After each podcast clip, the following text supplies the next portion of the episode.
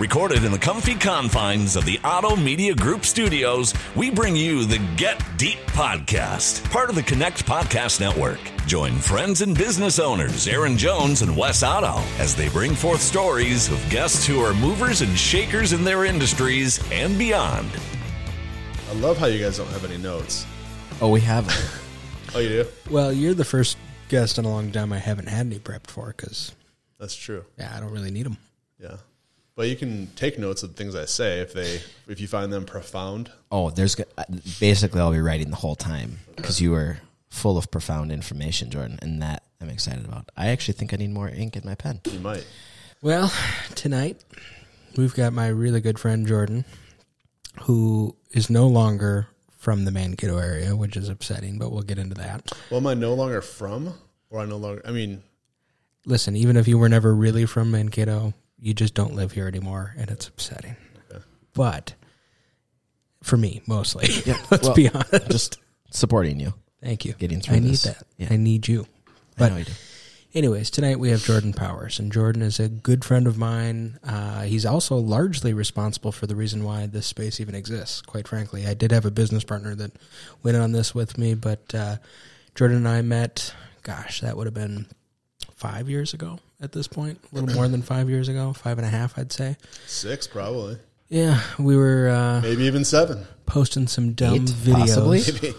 Uh, OMG was posting some dumb videos on social media. They were good videos, but they weren't good quality. And Jordan saw them uh, and reached out and said, "Hey, you know, you could do this a little better. Would you? would you?" And he said it very nicely. And uh, would you like to meet up and just chat? And so we actually just had dinner at Blue Bricks, which is hilarious because that's where we went for our first drink to talk. Yeah. And uh, ended up kind of evolving into a business relationship that led to us launching this collaborative space that Auto Media Group's name is on, but a lot of different entrepreneurs do creative businesses out of. So that's how I know Jordan. But long story short, here he is, the man, the legend. Aw, Jordan, thanks for being on the show tonight. I appreciate it. Uh it's round two. we won't talk about the, we won't talk about the first time. That was a warm up. This is the second test run, if you will. I mean, the first one was kind of a test run, and now we're testing with the with the video stuff.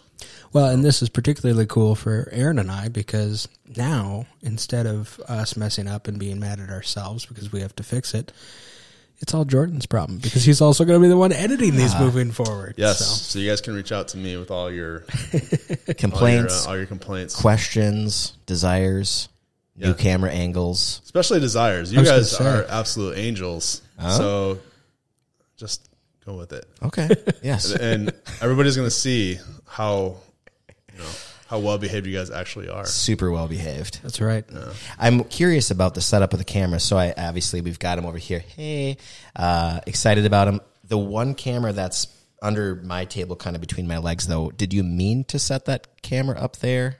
I definitely meant to. You did. Absolutely. Okay, just to like test my excitement level during podcast. It's like a meter. the future. it's a meter. Yeah, yeah. It's just not digital. It's an analog meter. Okay, Yeah. So genius. No, I love it. thanks. This is going to be cool. I'm glad that we've got this capability now. And I, you know, Aaron and I have been doing this solo as far as the production side of it for so long. And so now to be able to bring on someone that actually has some talent as opposed to me who just stumbles through it uh, is going to really take this thing to a next level. So Well, I think you know I've been a fan, and I'm not just saying. I mean, you you know, I listen to every single episode. I literally message you almost after every one, like appreciate it. giving you either kudos or critique. Please. Always. And uh, yeah, I don't know. I'm excited. I'm excited for the video opportunities, being able to see it. Hopefully, people will see like little snippets of it. We talked about that a little bit. So yeah. yeah, There's going to be some social content. People aren't going to be able to get away from us. We're going to be in front of them all the damn time. Let's do it. Let's whore ourselves out there, as they say.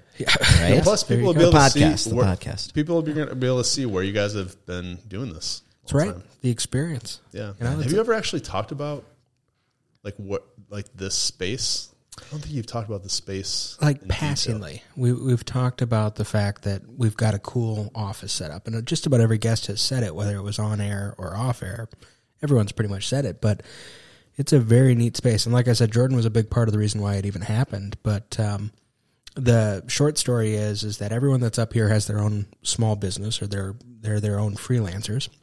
Um, Auto Media Group is on the door.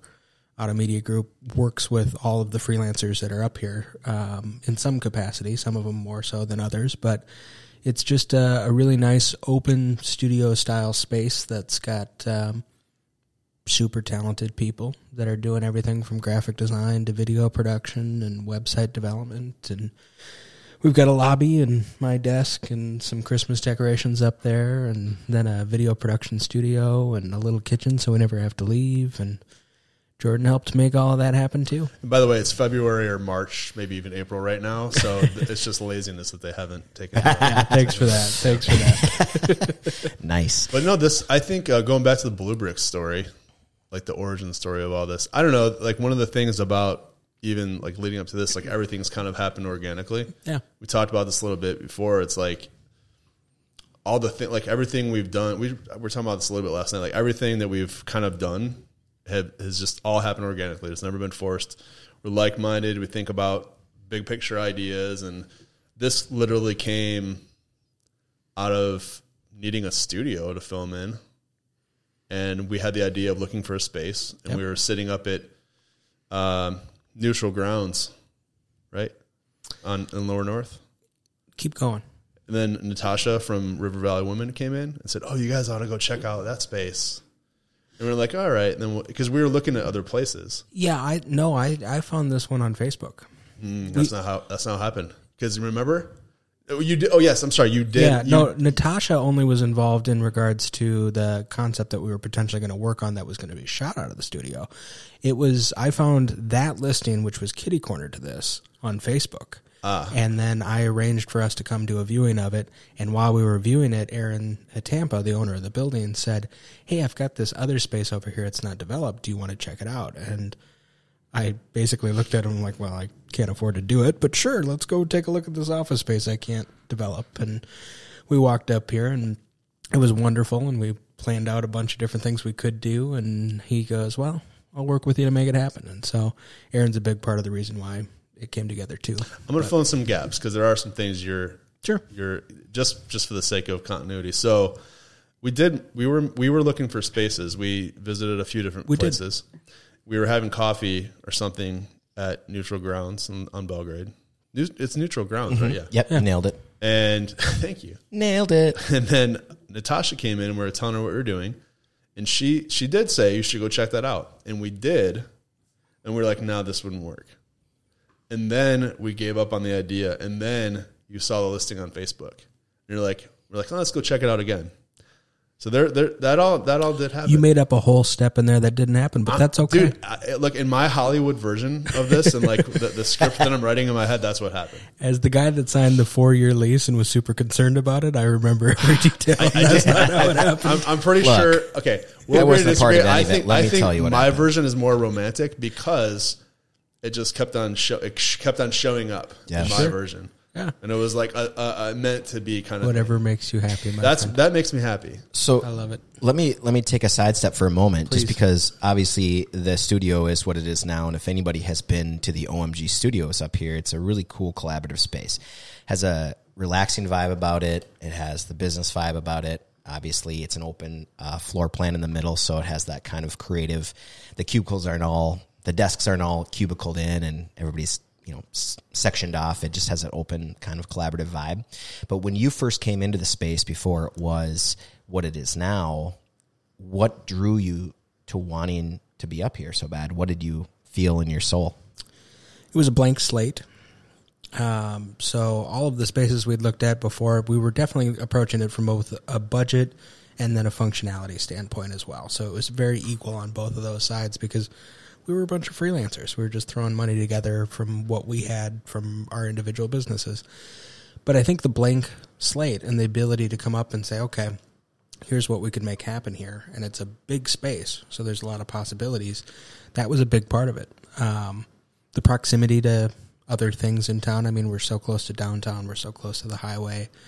That was helpful. Um, there was a high visibility, which wasn't a requirement, but it was like an added benefit because if we did signage, people would be able to recognize where we were. So, I'd say like also one of the things, and like I said, everything's kind of happened somewhat organic with us. yeah.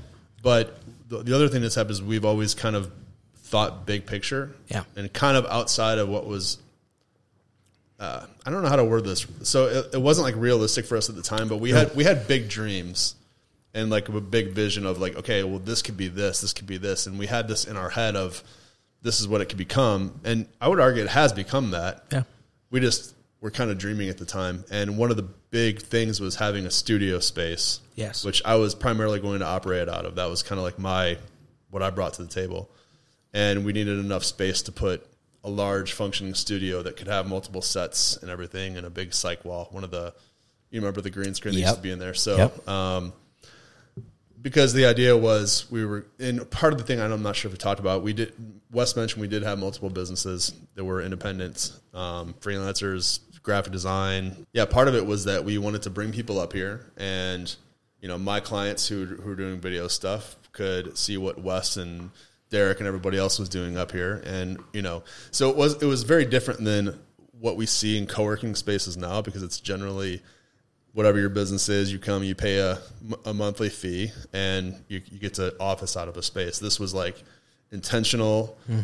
Everybody that came up here like had to fit a purpose to like serve the, the greater business community. Um, and had to fit from like a personality and a Yeah. feel and a vibe and a work ethic standpoint. If you didn't fit from that standpoint, it's not like we were just going to say yeah to anyone that came in off the street. It was definitely built with the intent of people that are up here doing business together. So, a very unique version of a co-working space that's I mean the co-working happens because everyone's individually renting and paying in towards the master lease, Right. but But, almost a natural referral system for each other, which is also Mm-hmm. really cool because you all trust each other because you kind of vetted each other out and felt comfortable. And then it's easy to say, yeah, use Jordan for this or use Ashley for that or you for management on Yeah. other social media and whatnot. Yeah, and the ability to work under one brand too, which Yeah. is powerful because That's there's huge. a lot of different businesses that aren't interested in piecemealing six different freelance solutions, which is that. where Auto Media Group comes in because everyone has their own book of business, but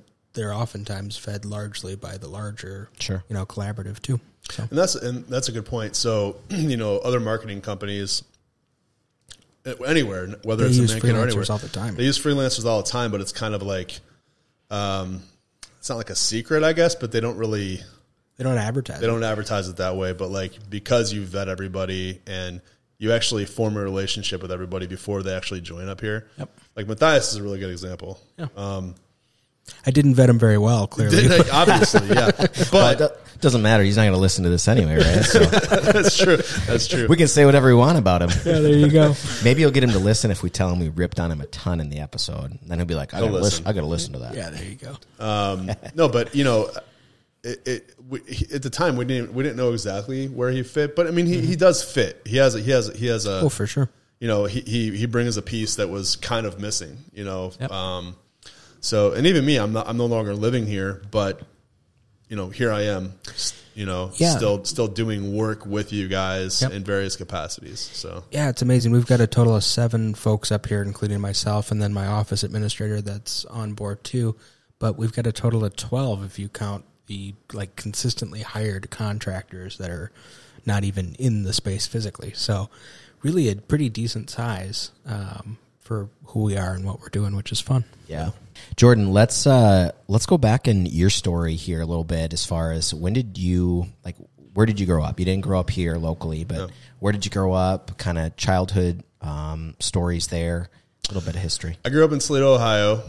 Uh, long story short, moved here in 2009 with Verizon. So Verizon had the call center over on 22, and it was originally Midwest Wireless, and then Alltel, and then Verizon bought it out and took over. So I relocated out here with them to help set up their customer service wing because it was pr- primarily all tech support over there, but they were bringing customer service in into the call center. And I was in Ohio working at an Alltel call center and was part of a group that came out here and, and helped set, set things up. Uh, it was in the middle of January, one of the coldest Januaries that you guys had on record. I was sick the whole time, like with a, with a bad cold, but I mean, I fell in love with the area, and I was like, oh, I'd love to go back out there. And um, yeah, it's less than two months later, they put a position up for a permanent supervisor role here, and I was like, my wife and I were newly married, and we're like, hey, you want to just go for it, and we did. And ironically, the the manager out here was originally from Toledo, Ohio, um, and so we kind of hit it off with that connection. And I I'm a horrible interviewer, but I got the job. I'm guessing that had some some to do with it, but also because I kept in touch with all the.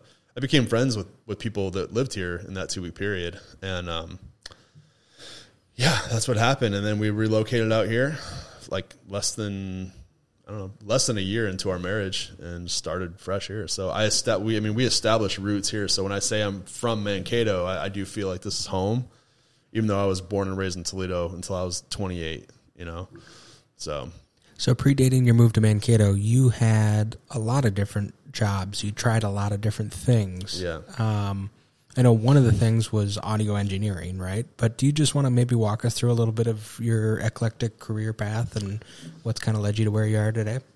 Yeah. Well, for me, I uh, I was never I was never somebody who'd keep a job for more than two years, and it wasn't because I would get fired or anything. I just would lose interest, and I'd I, I and I'm kind of the same thing, same way now. I have to be doing something different every.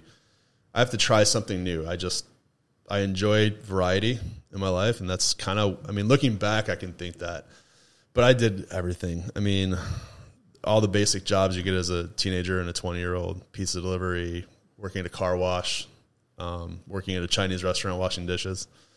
That was my first job at 15. But yeah, like no job I kept for longer than two years. I think in total, I tried adding them all up one day, and I have I've had like over 30, like nine to five jobs basically.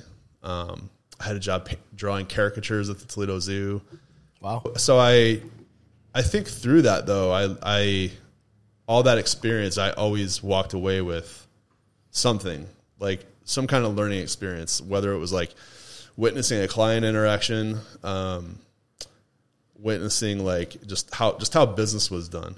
Um, so I think that, and I'll, I'll also add that I've always been somewhat entrepreneurial. Like I remember as a kid, kind of like that whole Gary Vee story. Everybody hears about the lemonade stands and everything. Like with me, I, I have two distinct memories. Um, one is that I would there. I have a memory of me setting up like a little. I was probably five, six, seven or something. I, I set up a little game like carnival, like generic in my little yard or whatever. And I lived in this this townhome complex, and I would I would set up these games, and ki- the neighborhood kids would have to pay me like a quarter to play a game that I would set up, and they could win one of, one of the toys that I didn't want anymore. So um, I have a distinct memory of doing that, and then I have another one that was a little more shady. Um, I was I, I remember I was in first grade, uh, maybe second. Yeah, I was second grade, and I You were acting like a pimp. Or? first or second grade, and I um, I discovered that you could. I remember see, watching a girl scratching silver crayon off, like she was like scratching this. I th- I've told you about this before, Yeah. and I was like, oh, I could make scratch off lottery tickets, and I probably shared this on the the last time we recorded too, but. I basically at six, seven years old was making lottery tickets and selling them to the kids in my classroom. I mean, I wasn't, I, I couldn't tell you I was like actually selling them. I just know that was the intention. And I, I did get in trouble. the idea was I would take, and I did actually, I, I must have sold one or two because in, in the office, they had a pencil, number two pencil dispenser with, and all the number two pencils had cool 80s designs on them. Um, and yeah, I remember buying a pencil with the thing. They're like a quarter. You get two pencils, and I do remember at least buying one set of pencils. So Was your intention to ever have a winning scratch off, and what were you going to do in that situation? I don't know. I mean, I, I guess in my memory, I feel like I probably didn't have a winning of course not. scratch off because. there currently are no winning scratch offs in the Yeah. real world, so why not just keep it that way? Uh, but? I, I, I don't. I mean, the memory is so fuzzy. I just have a couple of those like little distinct memories. But yeah, I always had this weird entrepreneurial like hustle kind of thing. My favorite one is the one from your, I think it was your college days when you were selling tickets, right? You did ticket prints for like bands and Yeah. was it in Ohio? Yeah, I somehow got a hold of a laser printer. Um, When was this? Like year wise? I must have been 21, 22, 23 maybe. Is this like the eighties then, or No, this would have been in like Make er- older er- than he is. the early early 2000s. So Okay. I was probably I was probably more like I don't remember. I was young in the in early twenties, and yeah, I somehow acquired a printer, a laser printer, and I was in a band at the time, and we were playing at you know the local clubs, and the tickets were like just like the, you go buy them at Walmart, and I was like, what if we made like I dabbled in graphic design. That's that's another story at the time, and um, I was like, I can make these tickets with my laser printer, and I, I started designing tickets for this club, and they paid me for them, and um, yeah, then I started designing like little those little one inch pins the bands would sell, and started designing shirts and CD covers and stuff like that. So I had like a little. Because that was design. one of your first like adult entrepreneurial ventures. my right? first non non like shady. Yeah, I wasn't you a were carny. I wasn't a carny, and I wasn't a uh, uh, you know uh, uh, lottery Casino ticket operator. Yeah, casino at, operator at yeah. age seven. yeah, It's a pretty amazing. Where does so I'm thinking as you're telling these stories, you know, everybody's got an origin story. You kind of jumped uh, forward a little bit on, you know, 2009 is kind of where you started your history. You said you're from Toledo, all those things, but uh, the motivation, the curiosity, the um, the business um, kind of um, passion, if you will. Where does that come from? That a parent or no somebody idea. in your family was in business, or would you know I- I talk have to you no- guys about being creative and creating little projects and stuff, or no? I have no idea.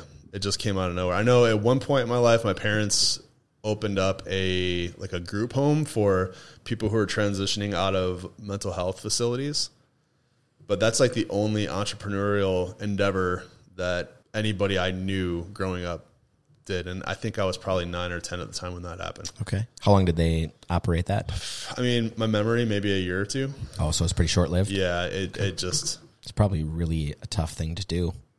I think it was just poorly managed, according to them. They just they're not business people, and they just didn't make the right decisions. They, you know, in hindsight, there's so many different things they could have done, and they just they didn't because they didn't know any better. And Everyone thinks it's easy, and I don't mean that in a disrespectful way to your parents. It's just No, everyone. course. Everyone always thinks, "Oh yeah, I'm going to open up a business," right? especially restaurants. yeah, So, Midwest Wireless, Alltel, Verizon. Was that the exact order? I'm not sure, but yeah, I think it was. Um, so you're there. Your role there again when you came to Mankato when you decided to move after a year of marriage with with your wife. Um, your role there again was what? You were hired in as what I was hired in as a supervisor. in the customer service. Yeah, in customer area. service. How many people were you supervising at that? point? Anywhere from like ten to fifteen people at a time. Okay. How did you like that? Was it pretty challenging? Uh, you know, it was challenging. Yeah, Uh, I, you know, and maybe this is the entrepreneurial thing. Uh, there's, have you heard of the phrase? I'm sure you have, Entrepreneur. Yeah, Like entrepreneurs within an organization that's already within an organization, so they're making out of the box decisions. Like, so I always found myself even in the corporate environment more entrepreneurial. So during that time, I was kind of like finding different ways that were like against what Verizon wanted us to do to like oh sorry to like Nailed it. coach my team members you know so it, it and it actually worked well for me like i would have a lot of people wanting to be on my team often i was kind of the weird supervisor but it was because i was i did all these outside of the box things i would like Like this, you were making scratch offs again as you were as you were supervising. but and I came did, back. I did. I did do some like stupid things in hindsight. Like I, I, I do have one memory. I, I basically tied everybody's value in the organization, and I, I, I put it on a chart and made it look like a stock market. Oh, And it was, you know, kind of tacky in hindsight, but I, I was like, basically, this is how you guys are performing. And like, it was like I just I put a, like a, a stock ticker up a there, visual representation. visual representation. That's and- actually really powerful and, and not tacky. That's I It's- mean, it's- the application might have been, but the It- idea is powerful. I think it was Yeah. more the application because I'm Yeah. I was I was um yeah I didn't have a I didn't I don't and I still don't have a very good filter. it's a lot better now, but like back then I just didn't have a filter. Um, but you know I would just try things that weren't like part of the the corporate standards and read a lot of books and tried a lot of things that were outside of like the corporate world. Um, yeah, so uh, and with so within Verizon I started doing. Um, also like visual communication stuff. So I was taking my camera and oh gosh, it's a whole other whole other thing. There's a lot of there's a lot of like interweaving parts of my life that, that led to various things. But I, I was doing within within Verizon, I was doing internal communication. So like uh, video stuff. I made like a little talk show within Verizon called the Minnesota, and the people on there would like talk in really thick Minnesota accents, but talk about like Verizon news, um, but in really thick Minnesota accents. It was really funny. Can we steal the IP, the idea of that for Jay Longs? Because I could totally see that being a concept that works for. Yeah, Social absolutely. media. Yeah. I am totally down. We're gonna We do should that. do that. Yeah, I like I'll. I'll, I'll send you some of the. I'll show you. Actually, I have them on my computer. Some of the old episodes. Yeah. They're really funny. it's fun. Do you have any samples of um, thick Minnesota accent that you'd like to share on the Get Deep podcast with us, Jordan? I was not. So I only produced it. There Okay. were two people within the organization that. Being that you're not from Minnesota originally, though, and you're from Toledo, Mm-hmm.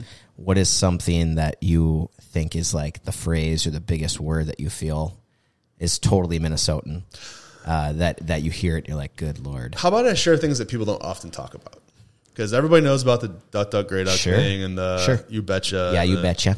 Everybody knows about that stuff. But here's something I, I've never heard anybody talk about. You guys do this thing where you don't say the D's in words with contractions. So you don't say shouldn't. You say shouldn't. Ah, okay. Couldn't.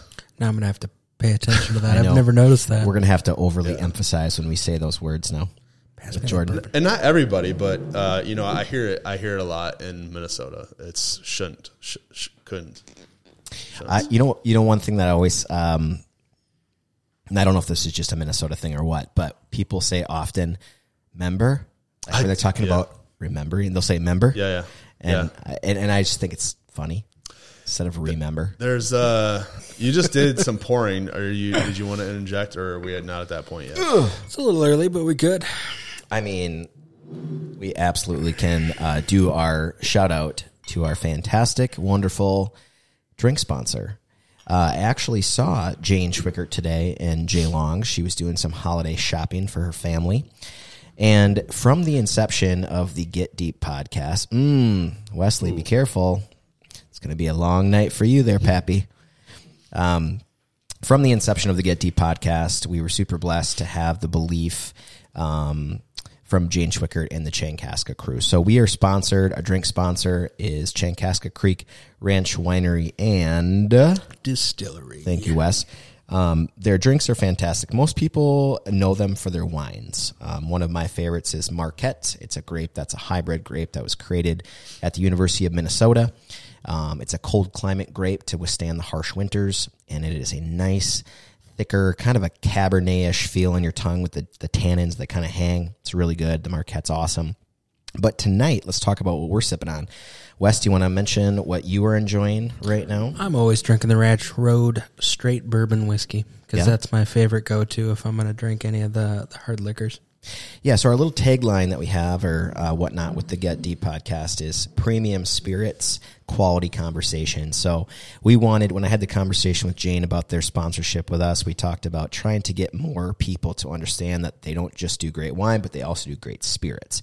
So we're drinking on the bourbon, the straight bourbon tonight. We also, you know, they have a bunch of uh, great things like the Ranch Road uh, brandy, the Ranch Road barrel gin, super good if you like gin. Um, it has won some really great awards uh, the North Forest Cram series, the Maple Bourbon Pecan within that series. You guys try it; it is fantastic. Um, and if you haven't visited the grounds out there in Kasota, Minnesota, no exaggeration when I say some of the most beautiful grounds you will find in southern Minnesota, and and really many many places. It's just such a, a relaxing place for a business meeting or a date night, or just to take a stroll and have a bottle of wine. It's definitely a destination. It's earned it, and uh, they put out some great spirits, and we're really grateful to them We for the are. sponsorship. Yes, we are. Jordan, one last thing. Uh, are you also sipping on the bourbon tonight? I am sipping on the bourbon. Yes, it's actually in. I'm not just blowing smoke. I literally this is like one of my favorite bourbons that I've ever had. Like I tried it first here, and you know, I've asked Wes on numerous occasions about getting me a bottle there. I talked. I literally talked about driving here once for a trip so that I could smuggle some back. I love it. Um, yeah, and by the way, I was at Coffee Hag today Mm-hmm. working, and uh, there was a Spanish couple from Spain visiting their son who's at the university, and they were talking with Jen about different things to go see, and I recommended them go to Chankaska. Sweet. Yeah, Yeah. It's an easy recommendation. yeah, it is. It is. Well, thank you again, Chankaska, for your sponsorship, your belief in the Get Deep podcast, and uh, enjoy. If you haven't tried Chankaska products, please do. So let's jump back to where you were originally headed. You said you moved here in 2009. It was largely because of that position with Verizon. Um, but I imagine shortly after you got here, when you were house hunting, that's usually the the way that I remember your story Yeah. starting. You jumped into your next entrepreneurial venture. Yeah. Uh, well, so I was working with Verizon. Jeremy Kolars, who's a realtor here in Mankato, was one of my employees, and he was on my team. And when I was just randomly talking about us in front of the house, he's like, "Oh, you should meet with my brother Andrew." And I did, and you know, we hit it off. Nice guy, and we were. I distinctly remember we were driving along this whatever. What's the street alongside uh, Buster's? That would be Bell. Bell. We were driving along Bell right past Buster's, and I was just like frustrated because we couldn't find any good houses. Like the MLS photos were just hard to see; they were dark and just bad looking, and um, it was just it was hard to find a house to be interested enough to go look at. So we were just like picking random ones we thought could be cute houses, to, like for our first house, and yeah, eventually I just remember being on that street and I was like, hey, have you ever considered using professional photography? Um, I was doing photography on the side. My wife and I were shooting weddings in Ohio before we moved to Minnesota. And uh, part of that story is that we, we actually, when we moved to Minnesota, we still had 16 weddings scheduled in Ohio and other places in the world. And so, yeah, the first year we traveled back and forth from Ohio 16 times. Holy crap. Yeah. After that, we were done with weddings, but I was trying to find something different to do with photography. I don't see you as a wedding photographer. Mm. I feel like you would have no patience for that. Am I right? I Because these that, days that is no. a crazy. You have to be really patient, right? yeah to be a no I, I definitely don't have any patience now. At the time, I was still a new photographer, learning like making money with a camera, and it was my first like actually making real money with Right. with an entrepreneurial not entrepreneurial endeavor. So, what were you gonna say? I was going to say, since I've known you, you've slowly lost patience for people. So I've lost patience. I, I've lost patience for unreasonableness. you and me both, brother. I'm just giving you Yeah, shit. yeah, yeah, Yeah. Um, yeah. So I thought he was going to totally say stupid people.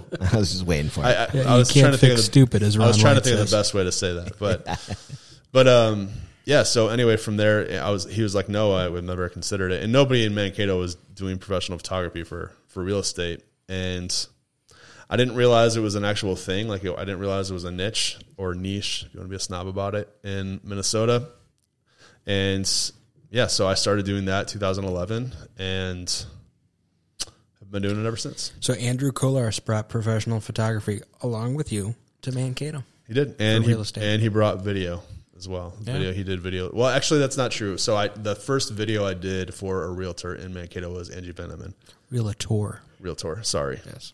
Uh, yeah, we did a video once on one of her listings. Um, it video wasn't really a thing at the time, so it wasn't you know it wasn't that she didn't like it or anything. I mean, maybe she didn't. Who knows? But um, it just wasn't really a thing. It was still all about photos. And then probably a year or so later, I tried it with Andrew, and he's done them ever since. And you built that into a legit business, not just you, but you ended up bringing on another photographer Mm-hmm. and, and really scaled it and worked with a ton of different brokers around town, right?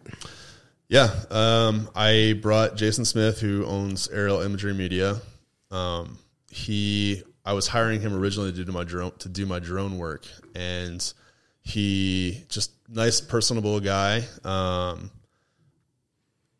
eager to learn, eager, eager to like help people. He's very like people focused. Um, he genuinely cares about people, and after about a year or two, I was like, "Hey, do you want to start shooting at houses? I'm already sending you out to do drone photos. So um, if you want to hop, hop in and start doing a house, I'll, I'll train you." And yeah, long story short, now three. I think that was about three and a half years ago, and now he owns the business. Yeah. Yeah, he took it over at the beginning of the year. Well, what I'd say about you, and, and this is really neat, you've evolved the business as you've gone along. I know you like variety, but even within the business, you've kind of built variety in and you've, you know, innovated a bit uh, for what maybe other folks are doing nationally, but you've brought it here locally. And I think the thing that I've always been most impressed about your model is your automation and how you built the website and how that shows the range of options of what can actually per, be presented to a realtor to decide to you know do for their clients because that's really what it ultimately is. Is you're you're making an investment as a realtor to. Realtor.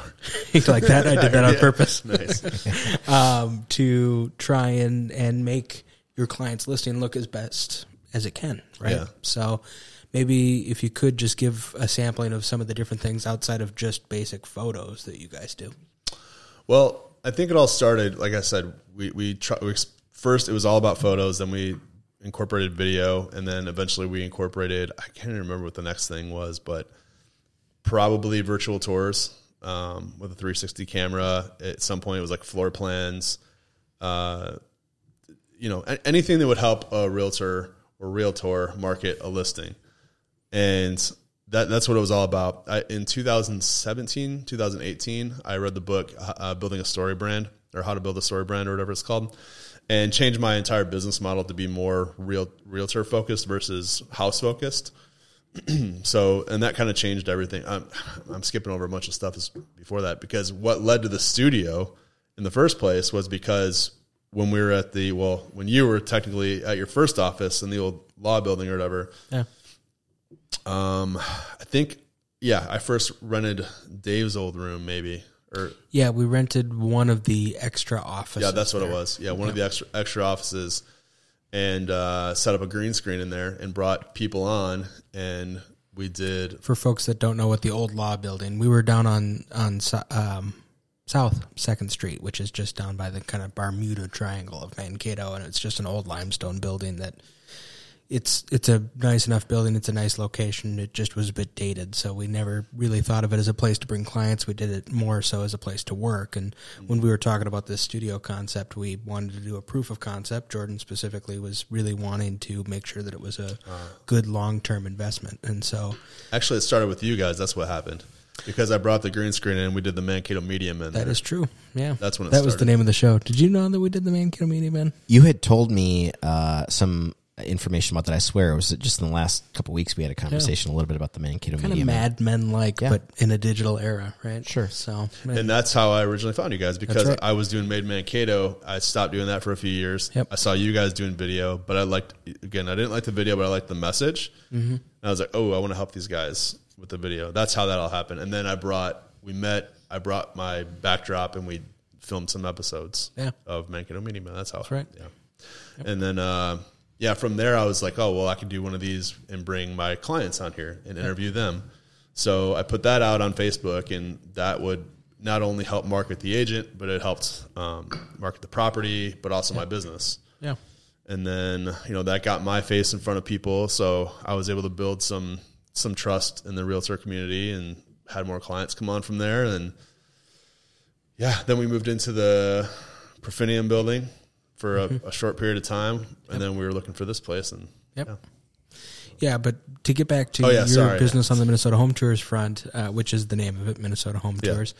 Um, I mean the the different details that you offer from like sky replacements when you've got a gross day like today. Oh yeah, To um, you know the aerial stuff, which you already talked on, but really important when you've got acreage. Yeah. And you guys do those like outlines too, right? So if you've got like a big piece of acreage and you want to show property boundaries, you guys do that, right? Yeah, now we do, and it, it's not that we never did. We just didn't do it by default because it's it is a process to do that on all of them. But I also always try to steer away from things that I felt were gimmicky and that weren't going to be long lasting. So a lot of things have been introduced to realtors to market themselves and everything, and they last a couple months maybe, and then they're Right.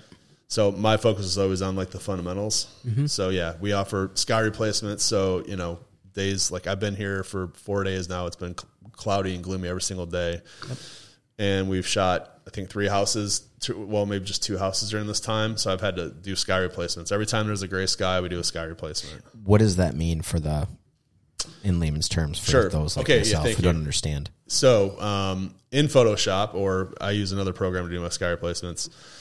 If if a, if, I, if you're shooting a photo of a house, the sky is gray, uh, all the leaves are brown, and um, And the sky. yeah, exactly. Sorry. Thanks. You're singing I on the. half a usually second. it's me singing. Let it go here. You better edit that out. He Let it always go? edits my singing. Don't out. hold it back anymore, Wes. anyway, You got a um, beautiful voice, by the way. Some would say the voice of an angel. Oh God, no. Okay. So it- basically, if the sky is gray, we can make it. We can turn it into a blue sky. That's simple as that. So when I lived here, I lived in Madison Lake for a period of time. We lived over off of Stoltzman for a period of time, and I would go. I, I had like probably five or six places in the Mankato area that the the line of sight was pretty clear on the horizon, so I could I could go like pull over on the side of the road and take a 360 degree photo of the sky in every direction. So I would take that sky, I'd, I'd shoot a house, and I'd take that sky and I'd choose a portion of every direction from this, like depending on where the sun is at, and I replace the sky with with that. Hmm. So it always looks like there's blue skies in these photos. which evolved into its own business. It did evolve. So I took these skies and I held, I was holding on to them for like three years just on my own and not sharing them. And I was telling some friends what I was doing and they're like, oh, that's freaking crazy. And so I just started selling them. So now I've got a whole separate business where I sell stock photos of skies. How many skies ridiculous. are there on on your library? Uh, I think over there's over 200 for sure, and they're all 360 degree panoramic skies. So like that's what's unique about the business is that um, most and the sky replacement's a well known thing within the community, the photography community. But what's unique about mine is I'm the only business that offers like the full sky. Um, whereas other photographers just have like small portions of like cool looking clouds, but this is the entire sky, so it works better for real estate because you're shooting the front from multiple angles, the back from multiple angles, and I also hired a meteorologist to write out descriptions of all 200 skies. So when photographers go to the website, it's called the Sky Library. Um, they can search through the skies, but they can also learn about the skies that they're using and why they show up, why they look the way they look, and how to better predict what skies are going to do. Skylibrary.com. Yep. That's a kick ass domain, by the way. Thanks. But to get back to the home tours front, you've been in how many homes would you say across, let's just say, like the greater Mankato area? Oh, I mean, probably over 2,000, I would imagine. That's a lot of homes. Yeah. What's the craziest shit you've seen in a house? I've, I've been fortunate to not see too many crazy things. I'm I'm kind of a chicken when it comes to like the old basements here. Like I don't like basements; they freak me out. But especially when they're like the old ones, like in mm-hmm. the in the old neighborhoods, like those don't. I don't do well with those. I also don't do well with like you people out there who are listening. Get rid of your stupid dolls. Oh, the Like creepy ones. The creepy oh. like Yeah. not not not no, no little dolls are fine, but there's people with like life size dolls. Not uh. not where your minds are going. Well, you they shot went there. You shot Aaron's house, didn't you? yes, you did. No, no, Hey, no, no. that- Like, like not life size, but just like like large, and they're, they're just in the most random places. I was shooting, like in North Mankato. I don't remember where it was in North Mankato. You wouldn't think of it as a creepy house, but um, yeah, it was like I was the only person in there. It was quiet. It was an old person's home. I don't know if they're living anymore. I don't remember, but in the basement as I'm shooting, and I already hate basements, so I'm already creeped out being in there. And I go into one room, and there, like, I turn around, and there's a freaking mannequin with because she was like a seamstress or something, and a freaking mannequin's looking right at me. Um, but you know, stuff like that happens. Um, there's definitely homes that you go into, and you just have a just a vibe to them that's just like, ooh, this is not it's not comfortable. There was one I shot in Lake in uh, uh, Mapleton for for for an agent. I'm, I won't say who it is, but super creepy the entire time I was in there. And when I sent her the photos, I photoshopped a ghost doing the dishes. Like I just took a I just took a photo of an uh, old person from the 1920s, and I like superimposed it on the photo. And I said, "Hey, I uh, just so you know, I I th- sorry this showed up. I don't know what to do." Um, so that was fun. That's But, amazing. yeah. Did did she believe it? yeah, what was the reaction? No, I mean no. I mean it was just for fun. Well, no, it'd been Maybe she hilarious. did. I have no idea. It's so Well, funny. I, I love this. Uh, Mike, my former business partner, helps shoot sometimes, right? Yeah. And he, uh, you told me a story about a time that you guys were out shooting and you were kind of going through the motions with him and everything, and he went off to a different part of the house, and eventually you guys met up again later, and he. You you had called out for him, I think was the, he wasn't the story, answering, and he wasn't answering. And then eventually he came up to you and he goes, oh, "I was just talking to that little girl." Yeah. there's not, there's never anyone in the house. That's the rule of shooting, anyways. Yeah. So So th- there's there's you know, but nothing. I've never seen anything too crazy. You know, some like I've rare. You've seen hoarders or heard of the show I was going to ask. I was just thinking that. Yeah, I've only been in one house where it was like that. It was really, I was like, I, I never understood what people meant by saying it's sad. Yeah. But it's just like, it was, you just feel sad being in there. There's like no other way to describe it. It's like, Yeah. there's like pathways carved out to walk. Um, and this was for, uh, this wasn't for a realtor. This was for somebody who was buying it to probably tear it down, but he wanted the photos for, Gotcha. Because I was just thinking, yeah. I was like, why would somebody pay to have those photos done if there's just shit everywhere? yeah. But that makes So- sense. Yeah, so so now you know we when we decided to move, um, Jason now runs the business. Mike shoots for him on the side from time to time. Hopefully, he'll be able to grow it a little more next year if the market picks back up. But So you you sold the business to Jason. yeah, Okay. I, I still am involved. All right. like for the next three years, I'm going to be involved. okay. Um, from like administrative right now, like this last year, I basically handled all administrative things, including editing and um, everything pretty much. So he's still basically just shooting, and then next year he's going to take on some more of the administrative things, and you know whatever. So we're going to slowly transition over the next couple of years. So Sure. he technically owns it. The LLC is under his name. I'm technically a contractor or consultant. Okay. Is the goal to go to, so obviously you, you moved, um, we'll get into this a little bit more, but Toledo, Ohio to Mankato, Minnesota to Nashville for a hot minute. Yeah. North Carolina. We'll get into that too, but were you, it's, uh, MinnesotaHomeTours.com, right? Is it the plan to other places kind of do the same thing? Is that the general idea of going to new places to have a new, um, market? Yeah, well, um, sort of. I so when I was here the last few years, I, I really started focusing more on architectural photography, and the difference between real estate and architecture would be more like a lot of my clients are going to be like corporate offices, like commercial offices and uh, retail locations or renovations. Usually, more mostly in the commercial space. And the reason for Nashville was because of all the development. Like there's, I, I don't know how accurate it is, but there's like 500 acres slated to be developed over the next five to 10 years of just commercial space. Um, so working with developers on that to shoot that, like that was one of the main reasons to, that we chose Nashville to relocate to. So I could focus more on that.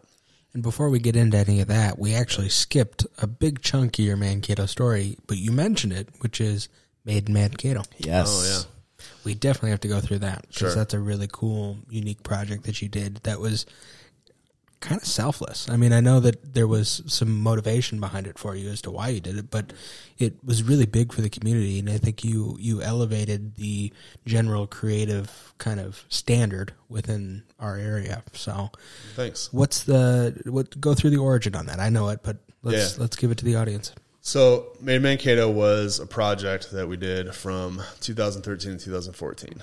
And I saw there was a filmmaker in Brooklyn, Brooklyn, New York, that made a series called Made in Brooklyn. And he was making these cool videos on local grassroots bit or like or old businesses like you would actually love it like um, and you would too but just from a retail perspective, there was like one called the Shoemaker or something like that, and it was like this old man who was basically running this. He was making shoes in, in Brooklyn, just a little little shop. Um, I was like, this is so freaking cool.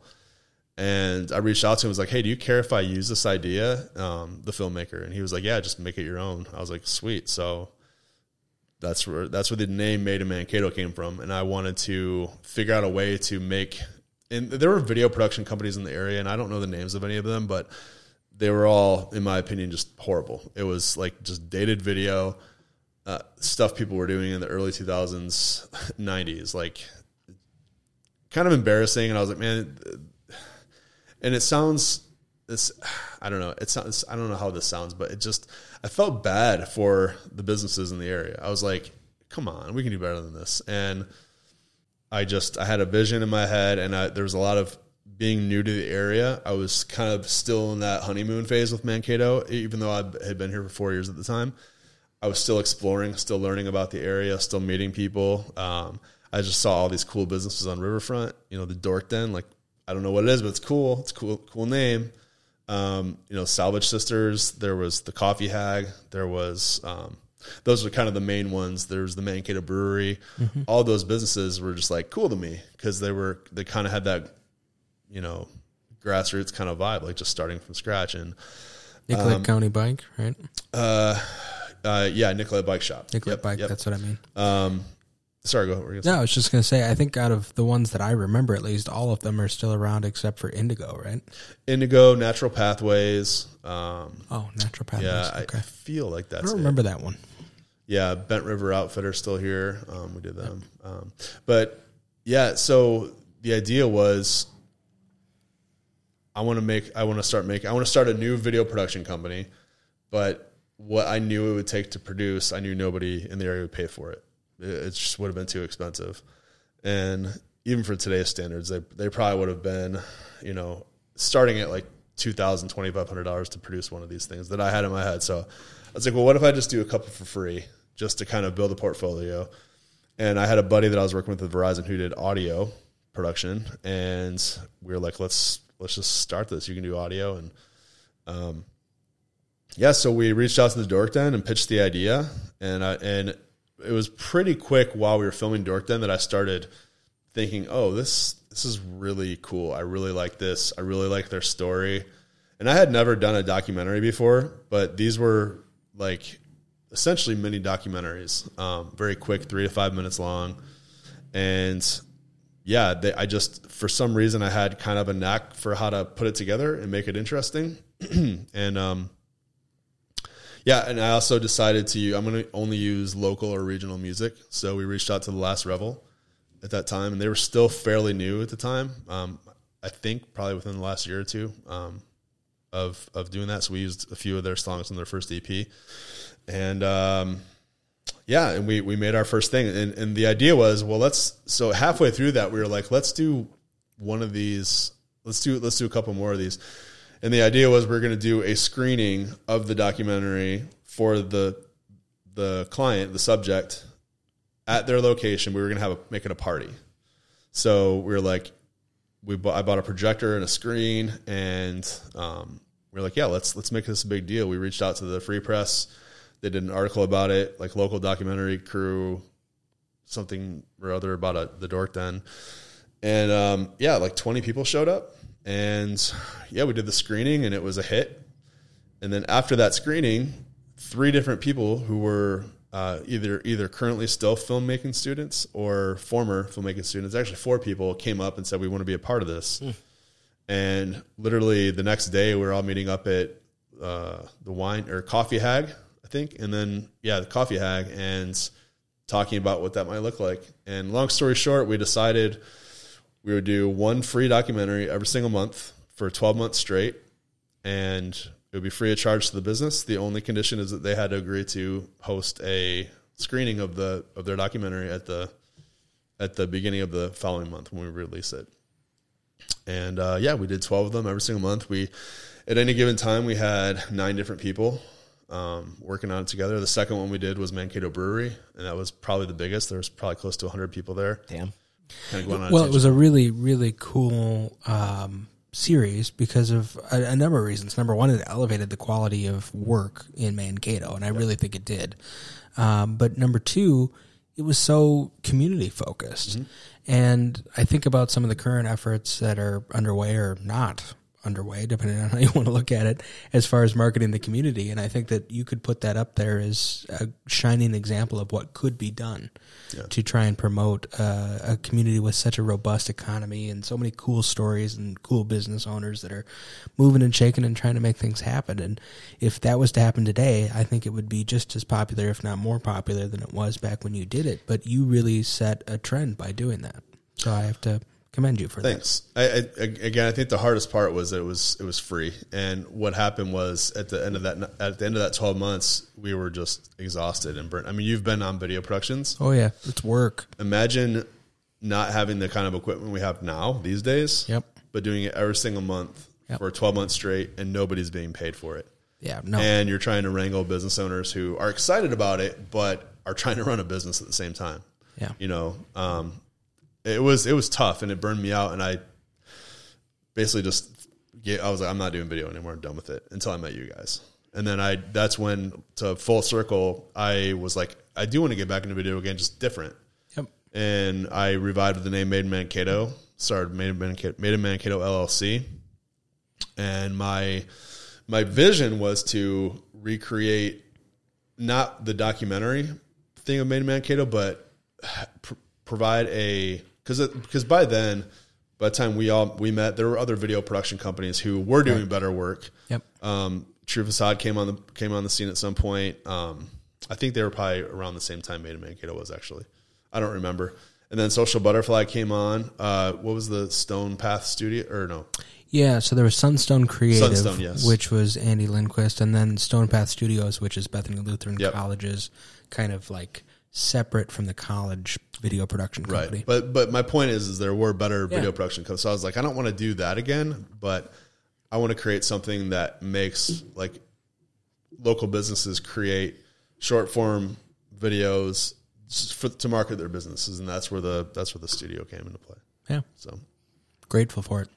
yeah, it all worked out. I think it's sweet. And as I'm hearing you talk about that, the history of Made Mankato, Jordan, uh, is there maybe possibly a Made Mankato uh, round two, or maybe a part two? I'll or let a- you answer. I want to hear what you were going to say. because well, I, I had- I, I think, I mean, obviously, selfishly as a as a local business owner, it'd be it'd be great for people to know the history of our business. But there are a ton of businesses locally that I would love to learn about more, get the deep roots on, and obviously with this podcast, we do some of that already, Wes. But um, I think some sort of video format like that, like you guys were doing, um, could really have a place now. Just like you mentioned, Wes, maybe more now than even before when you did it because of the fact people are more into um, watching videos, short form stories, and things like that. Yeah. Well, that's a big part of the reason why I framed it that way is because as you were going through some of the history, I just couldn't help but think about how some of the current efforts that are underway to promote us as a community and as a region are almost sad in comparison to even that, which that wasn't the goal of it. But yet, if you look at it, is probably a perfect example of what could or should be done. So it would be really cool to talk to folks, you know, whether it's either at Visit Mankato or the city or even just a private business like ourselves and see if there isn't some way to make that take legs. It obviously has to be paid. Uh, Yeah. It can't be free again because not everyone's as generous as you, Jordan, but Well, so let me just talk to that for a second because, and I'll be the first to admit, I think it, the whole experience. I I appreciate you saying I was generous and everything, but like there, you know, obviously there was motivation. I wanted to start a business, Right. And I, but I also wanted to do these for free. I was like thoroughly enjoying it. I loved feeling like I was contributing to the community in a, in a way. I, I loved like getting to know all these business owners and becoming lifelong friends with a lot of them. And Yeah. You know, but I will say it did bring out something in me that I didn't like, and that's like I became kind of bitter towards the community because you know the the and the and these are there the one, became an expectation. It wasn't. It wasn't just probably, and I'm projecting, but I Sure. think from our conversations, it's not just the folks that were probably taking advantage of you while you were doing it, but there was also people coming to you and saying, "Do mine and do it for free," even after Made in Mankato was done. Exactly. So that's kind of where I was getting at. So what would happen is while we were doing that, everybody was like, "Oh, well, do do my business, do my business," and it's like, "Oh, we have kind of a criteria." And it's it was pretty much just whatever I'm interested in. um, so sorry out there if you're Ah, You're, you're doing the work and you're not charging for it. You can choose who you want to yeah. highlight. I just, you know? I, you know, I'm not going to make something eh, like for free, especially invest all this time and energy into it if I'm not Passionate. passionate about it. And I, okay, I also want to be sure that I give credit to everybody else that was on it because I, the only one that I produced those 12 months by myself with the help of my audio buddy Ryan was the first one, Dork Den. Uh, everybody that came on the team after that, basically everybody got a chance to produce their own. Um, at some point, like the, some of the other team members, I was in Ireland and Switzerland while some of them were producing the one for Mom and Pops, and Caleb, who now works at Bolton and the Menk, um, did the one for Coffee Hag, and he also kind of spearheaded the one for Natural Pathways, but I was kind of like shadowing him the whole time. Um, so I just want to make sure I give credit to all the people that also worked on it. Um, Ty was part of it too, but he didn't do anything. Matthias. yeah, nothing new there. So that's actually how I met him as well. But anyway, um, uh, Uh, what I was getting at is after that was done, I was burned out, and people were still reaching out to me, asking me to do free videos. Yeah. And it's like, no, like you, you're missing the point. That that's that's not what this was. And what eventually ended up happening is I did start becoming bitter because I would. It's not that I was asking for favors for anybody, but people, and I'm not going to say any names. People would reach out to me and dangle carrots in front of me. Oh, we'll do this and that for you if you know. And they, I don't know. I just, started feeling like I was being kind of taken advantage of. on that same vein, it's interesting you said it and you said it that way. Um, I was having a conversation probably a year ago with Honey Berg is her name. She's a VP of uh, business and ag lending down at Profinium now, but she's had a lot of roles throughout her time. And she said something similar. She was talking about the kind of the entrepreneurial startup community within Mankato, and she said, um, "We love to find that young person that's doing something cool and champion them and push them and try and get them to do something even bigger than whatever they're starting at." And that happens 100% of the time. And then as soon as we've done that for about two years, year or two with that particular person, we have no problem walking away and moving on to the next shiny thing. And there's, that's just the continual ecosystem of how we operate. And there's no long term trajectory for how we're setting up businesses or ventures for success. And that's a problem. I want to know just people can find them, right? Still, if you That's what I was going to ask too. how do people where do they go? Is it YouTube? still on YouTube, yeah. We're still on Okay, YouTube, so yep. Made in Mankato. Yep. Um, and you can go on YouTube and check out the videos. Uh, I know I haven't um, seen all of them. I've seen a handful. Uh, but Jamie- ones Thanks, thanks a lot, Matthias. Jamie, yeah, Jamie, hey, pull, pull up the I've, video. I've I've watched some though. Matthias hasn't listened to true. any That's of the true. episodes. So yeah. I would say personally one of my favorites was the Coffee Hag because I was such a big fan of the Coffee Hag when I was younger. I spent a lot of time there, and then I knew uh, the Tupies, so Mankato Brewery was uh, impactful for me. And the Dork Den was also not even. I've never actually been to the Dork Den. I haven't either. Yeah, just to be honest, I never have. But I something about the feeling of that one was really cool. So I didn't know, well, and I haven't been to the Dork Den either. I just realized recently it, it had like you know comic books and games and all that you know kind of cool things. we have two of those. There's another one that's down on South Front Street now. I don't know what the heck the name of it is, but there's two like Pulp? comic book gaming, yeah, pulp fiction or pulp, Pulp something. Books, pulp, comics, something books and comics. It's impressive that Mankato has uh, the demand to kind of, and maybe it's different. I don't. I, again, I've never been in either one. Look, it's but been in business over ten years. Yeah. I don't know about the pulp one, but Yeah. Dork Den at least. that's just Right. impressive to me. And they've expanded, and I believe they also had a location in New Ulm as well. One of the things that we left out was that this is definitely way far from your first podcast. You had a really popular podcast back in the day that you no longer do, but it was. Uh, go ahead and talk about it. You don't remember what it was? I don't, but I remember you interviewed. I remember he interviewed someone at the White House high up and went up and do, did a tour up there. So Yeah. it was Instagram related, wasn't it? So yeah, it was the the podcast was called Hashtagged. It was in God, when was Obama in office? The year before Eight. It was 2016 when he got out, right? it? Yeah, Yeah, got so this- got out like this it was, was- like it was, was jail. it- yeah. It was 2004. It was either 2014 or 2015. It was after Made in Mankato because I was looking for a new project to do, Okay, and I was starting to get really into podcasts at the time, and I was like, I want to do my own. I had a background in audio engineering. That's what I went to school for. where'd you go to school for it? I went to there was a well I say school it's not like it was more like a it was called the recording workshop it was a five week program it was twenty four seven so like we would have classes all day and all night and you Saturday's all right. National day, all night. American University. five five five straight weeks and um I it haven't was thought of that jingle for a long time. I'm sorry, Jordan. Never heard Talk just about good jingles, right? totally totally, totally derailed me. that Sorry, was Wes. that was in ninety eight before like the the big the big draw for the school was they had a CD burner it was freaking mm. awesome Wow. Yeah. So that was like to give you an idea. That was technology at the time. And then after that, I went and worked at a commercial studio from 1998 through 2000, and that's when I learned video and Photoshop and pretty much all the stuff that led me to where I'm at now. I lived in a cabin for five straight weeks. A cabin? A cabin in the woods. Is that real? It's this totally happened. It seems I never like told totally. you about this. Well, you told me that you uh, went through this intensive program, but I didn't realize it was in a cabin. That seems like strange. No, no, no. I lived in a cabin in the woods. So, so the the school. Was this when you were in a gang? No, that was before. The Curly Crips? what, what was? We'll get into that in a minute. Okay, all right. So there, so it was called the recording. It's still there. It's called the Recording Workshop. It's in Chillicothe, Ohio, which is Ohio's first capital. Chillicothe? Woods. How do you say it? Yeah, Chillicothe. It's near. It's near. It's near uh, Ohio University. Probably within about an hour from Ohio. Not Ohio State. Ohio University. Good distinction. Yeah. So anyway, uh, yeah, it was five weeks, and the the school was on in the middle of a road, or you know, on a road. this, this is sounding like I'm making it up.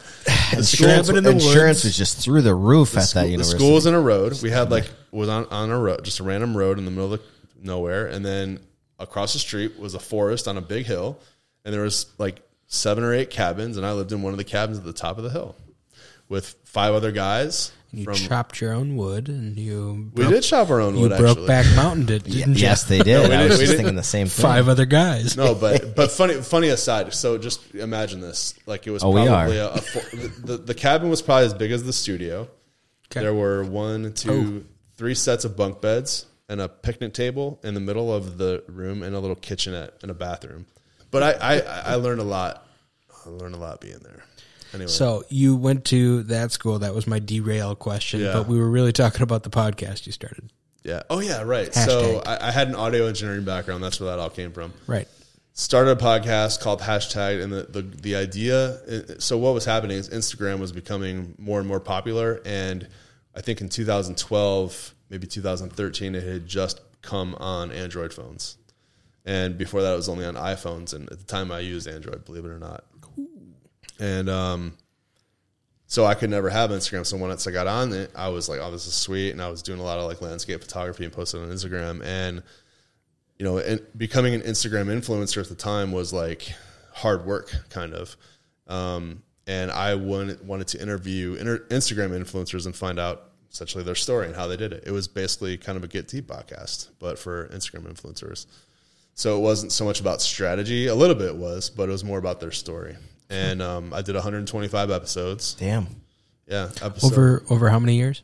uh, over the course. It was a weekly podcast, so however long that So lasts. a little over two years. Yeah, and then halfway through that, I started one called hashtag Daily, Oh, which lasted probably I don't know sixty episodes maybe, where literally every single day there was a new podcast critique. Like people would submit from the Instagram community would submit photos, and I would bring a guest on, or I would do it by myself, and we would critique people's photos live. Wow. Yeah, so in, in this uh, audio and Just video? audio, just just audio, audio. yep. Okay. so performance wise, which one was bigger or more successful? Hashtagged or hashtag daily? Hashtag daily would have been had I had the, the energy and capacity. I wasn't making money off of these. Um, it was more just because I was passionate about it and it was a personal project and I just enjoyed it. I met a lot of people, made a lot of friends, still good friends with people these days, made a lot of connections across the, the industry.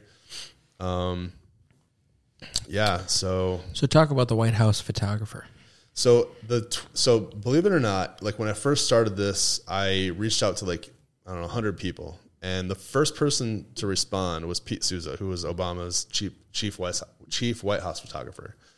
Uh, Pete Souza is a great guy. Um, he's regardless of your politics, uh, just a really nice guy, famous photographer, and he made some of the most famous presidential photos in history. Like most, when you picture a photo of Obama, most likely Pete Souza took it. Um, he was with Obama literally 24 7 for the most part. And overnights, he was on call. Um, he's the guy, like, have you ever seen the famous White House, like the Situation Room photo when they killed o- Osama bin Laden? Yep. Yeah. He was, he took that. Um, so I interviewed that guy. So did he have to have top secret clearance? He did. I would imagine. Yeah, to he be in the had he had like some of the top. I mean, he couldn't get like he had to leave when there was classified things happening, Hmm. but he had clearance for things like the Osama bin Laden situation. Like he couldn't. He he probably didn't know. He he was a he. The way he worded it, he was just he was kind of a fly on the wall with full access. I, I wonder, I mean, you could probably almost put noise canceling headphones on a guy like that, right? When you think of the photographer, like he would need to hear, right? He's just using his eyes to take these photos. So if he was in classified rooms or classified situations, instead of eliminating him out of there, I wonder if he ever did he ever talk to you about that? Like putting uh, in earbuds or like no. couldn't hear the conversation because he doesn't really need to hear, right? No, it didn't matter. Like when when you're at that level of clearance, you go through all kinds of background check excuse me, evaluations, um, They know who you Like, are. They know where you live. Yeah, and he had actually met Obama because um, when he was working for a newspaper at the time, and he had done a story on this rising star, this black senator. Well, that's what I was going to ask: is how does someone get selected for that particular job? Because I think as a photographer, if you're covering politics, or even if you're just a photographer in general, that's got to be one of the top, right? The pinnacle. Yeah. So how do you how do you get that job? Well, for him, it was he had the relationship through the newspaper. When he did the story, he followed Obama uh, before anybody knew him. Like, there's photos of Obama walking around, and like nobody knows who he is. And um, Well, that was most people because his presidential run kind of came out of nowhere. I mean, he was really a quiet senator as far as a candidate. Yeah. He did not make waves, which was intentional as far as the Obama strategy in Yep. general. It was like, let's not get into anything controversial because we want to run yep. In the future. And another reason this Pete Souza was such a big deal is because he was the first presidential ph- photographer to come on the scene when Instagram became a thing. Makes sense. Um, what year do you remember? What year was Instagram bought by Facebook? I believe it was 2012. Okay, so it was already bought by the time that you were doing the podcast. It may not have been that long ago, but I, I believe so. I, I, I don't- It was I don't very remember. shortly after it became popular. Facebook's like, "Yep, we're buying that." Yeah, I believe And it was they, 2012. they bought it for a little over a billion dollars, and everyone was like, "Oh, you overpaid!" And Yeah. it's Yeah. amazing how cheaply they actually got it. But the, the but the majority of the video or the interview rather was about um, what it was like to be a White House photographer, the chief White House photographer, the responsibility that came with that, and that. So the whole, what I was getting at is I interviewed like hundred people, or I'm sorry, I emailed like hundred people, and he was literally the first person to respond, saying, "Sure, I'll do it." And then um, there was some coordination with uh, the White House staff on it, and they had to review the episode before I published it. Yeah, so that was uh, that was cool. And then what happened from there is the White House was doing, you know, obviously the social media was one of his big strategies, and one of the things they were doing is they were bringing they were doing Insta meets, which was essentially people within the Instagram community would come to the White House and they would get an exclusive tour of the White House where they could come and take photos and post it and everything. And I got, um, I asked Pete, I had him in my phone. We were texting back and forth from time to time. No big deal. Yeah, Um, yeah. So I, I texted him. I was like, "Hey, is can, do you think um, I could you could kind of push my name up for this um, Instameet thing?" And he said, um, and he wasn't super talkative guy. He's like, he's like, just submit your information. I'll see what I can do. And then, um, yeah, and I did, and they had to run a background check, and yeah, I got I got in there, and then when I got to the White House, um, saw Pete, met him in person. It's cool, and then we did tour. Now it was the normal tour, but we had more access. Um, we had a little bit longer. We could take pictures. We could kind of roam freely. What uh, was there anything in particular that you got to see that was outside of the public domain that was, you know, special? Um, Did you get to get an Instagram of like Obama's toilet or? No, we, we only got to go in the East Wing. So when you first walk, I'm not sure how familiar you are with the layout of the White House. I happen to have, so I'm a huge fan of the West Wing, the show. Um, I've watched it like nine times through. I absolutely love that show. I love what it was about. The idea, not necessarily the politics of it, but the just the what what people who actually care in the government like what what it might be like. Anyway, so I kind of had this fascination with the White House, and I was disappointed that the White House wasn't laid out the way it was in the West Wing. So there's that. Um, but some of the things I would say, not so much things I got to see, but like I got so much extra time that I could look at details that maybe people on the normal tour wouldn't wouldn't notice. Like I got to spend like a couple minutes all by myself in the big East Room, which is where they have a lot of the concerts and um, like large ceremonies. Um, the Cross Hall, which is the the hall with the long red carpet, where they usually come out and make important messages. Yeah. I got to walk through there by myself. And, Cool. Bigger than you thought? Smaller than no, you thought? I think appropriate size. Okay. maybe a little bigger. Um, the, the the the state dining room, I think, where there's like a famous Lincoln portrait. Seeing all the presidential portraits is really cool. Um, you know, the blue room, which is like a, a blue oval room. That's like um, what they modeled the Oval Office after. Did you go to the map room or the oval room? Either Uh, Not the map room because that's outside that's on the east, uh, the uh, the west wing. Oh, I okay. believe. Couldn't do anything in the West Wing. No, no, no. It was all in the east wing, but because the west wing is mostly administrative, um, and we couldn't go up to the residence, so it was basically we were we were on the the main floor and the lower floor. So we got to go into the like the china room and all these other rooms. We didn't go in the map room, but um, yeah, it was it was really cool. And being in there, just feeling all the history. We got to walk down like the colonnade, which was really cool, and see the the rose garden and the I can't remember where I heard this, but there was someone that was just I, I don't remember. But what I do know is, is that Washington D.C. was legitimately built in a way that was supposed to impress foreign dignitaries, like overall the entire city, but especially it's built with a in a, in a pentagram. yeah, There's a lot of conspiracy theories about that. Right. yeah. Yep. Well, I just know that it's it, the entire city is supposed to be like a giant showcase of look how It is. impressive we are. Uh, it's an impressive city too. I mean, Yeah. if if you're into architecture and stuff like that, which I think is neat. yeah, Why not? Why shouldn't we? Right. it is. So, So- it's cool that you got to experience a little deeper version of that. Uh, I got deep. yeah, You got deep I for got sure. deep. 120 episodes. You said. About 100, yeah, 120, 125, something like that. Yeah. Um, not active with that anymore. no, I have another podcast that I do. It's behind a paywall. I have like people within the architectural and real estate photography community that, the Open Book Club. yeah, it's called the Open Book Club. Okay. And I, what that is essentially, I share just pretty much everything about my business, everything that I'm doing, uh, what I've gone through, like highs, lows. I'm, I, you know, I obviously moved across the country, so I'm sharing what it's like to start from scratch.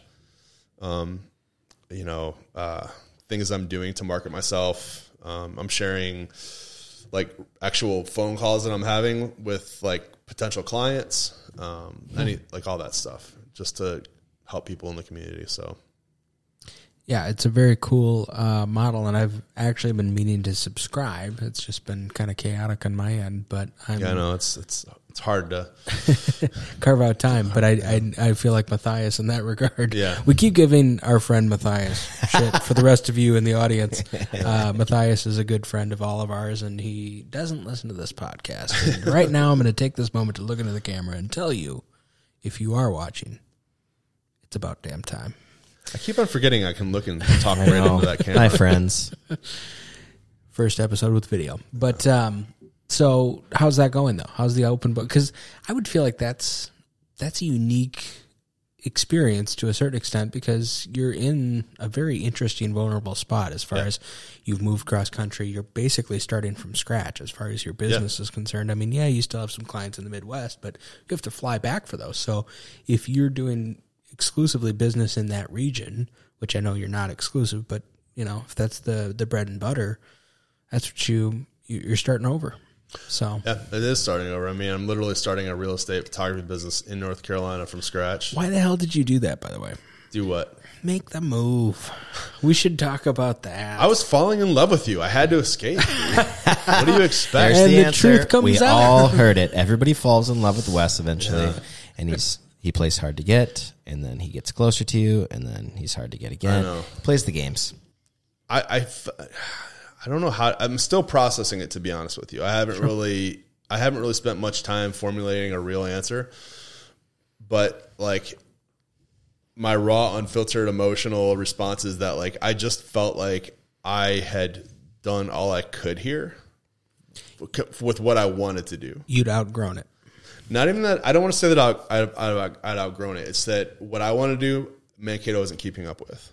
Sure. Like so, I want to photograph architecture, and I shouldn't even say Mankato, but Minnesota as a whole isn't keeping up with. Like my main thing I wanted to do was pho- photograph architecture, and specifically commercial res- or commercial architecture, but some residential. And you know, there's not a ton. I mean, I mean, it's it, it's it's hard to describe to people who aren't in the commercial architecture space, but there isn't a ton happening in Minnesota as a whole. There there is. There's always projects going up, and they're all over the place. But there's a ton of photographers, and most firms have their go-to photographers. It's not. It's not like it, it, it took. Look, put it this way. You know, Wes, I've I've focused like probably three years trying to build this architecture photography business. It was like just now before I moved, starting to like get some regular clientele. I was starting to work with ISG a little bit, um, so a couple firms in the cities, uh, but it just, you know, It was a very slow build while Very you were build. in Mankato, and it seems like at first it wasn't exactly easy, but it seems like you're starting to gain traction already in the Nashville market, even though you technically don't even live in the Nashville yeah, market. literally anymore, two so. weeks, two weeks after moving to Nashville, Mm-hmm. I had like my highest paying commercial architecture shoot ever for one of the top. Uh, well, so it was for Alliance Bernstein, who's a global financial firm. They moved their headquarters from New York, uh, near Wall Street, down to Nashville. Huge deal. Yeah. These photos were published literally everywhere, every business journal, all this other stuff, because it was such a big deal.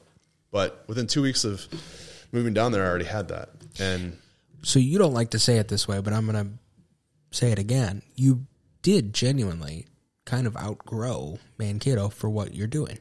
for what I wanted to do. Yeah. Yeah, but uh, but again, I, I don't look at it so much as I outgrew it because I'm I am who I am. I just I just it was just the work that I wanted to do wasn't here. Sure. You know, so it's it's just more that Mankato wasn't keeping up with what I needed. You're a visionary, Jordan. Would you that- would you say that that? mean? I mean, we've talked about other people on this podcast being, you know, what's their their superpower or their strength, and I'd be curious to know what you think yours is. But from my perspective and what I think, I feel you're a visionary. You're seeing a visionary to me. Correct me if I'm wrong.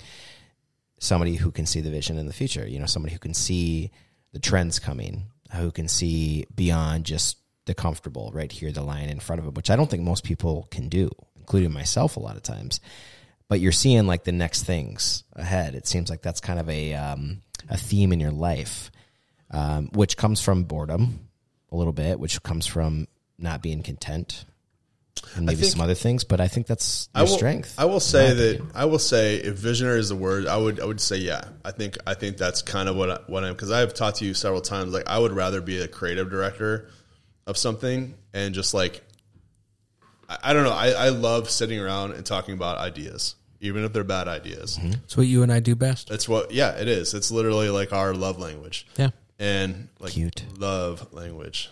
oh, there they go. and- They're touching. touching. They're holding hands. Um, no, but like I could sit around for hours. I could sit around for an entire day, just talk ideas and talk Right. like big picture, like it's exciting. even if it's something that's just way out of reach. So yeah, I guess I would say that. I'm not going to call myself a visionary. I think that sounds super. What do you call yourself?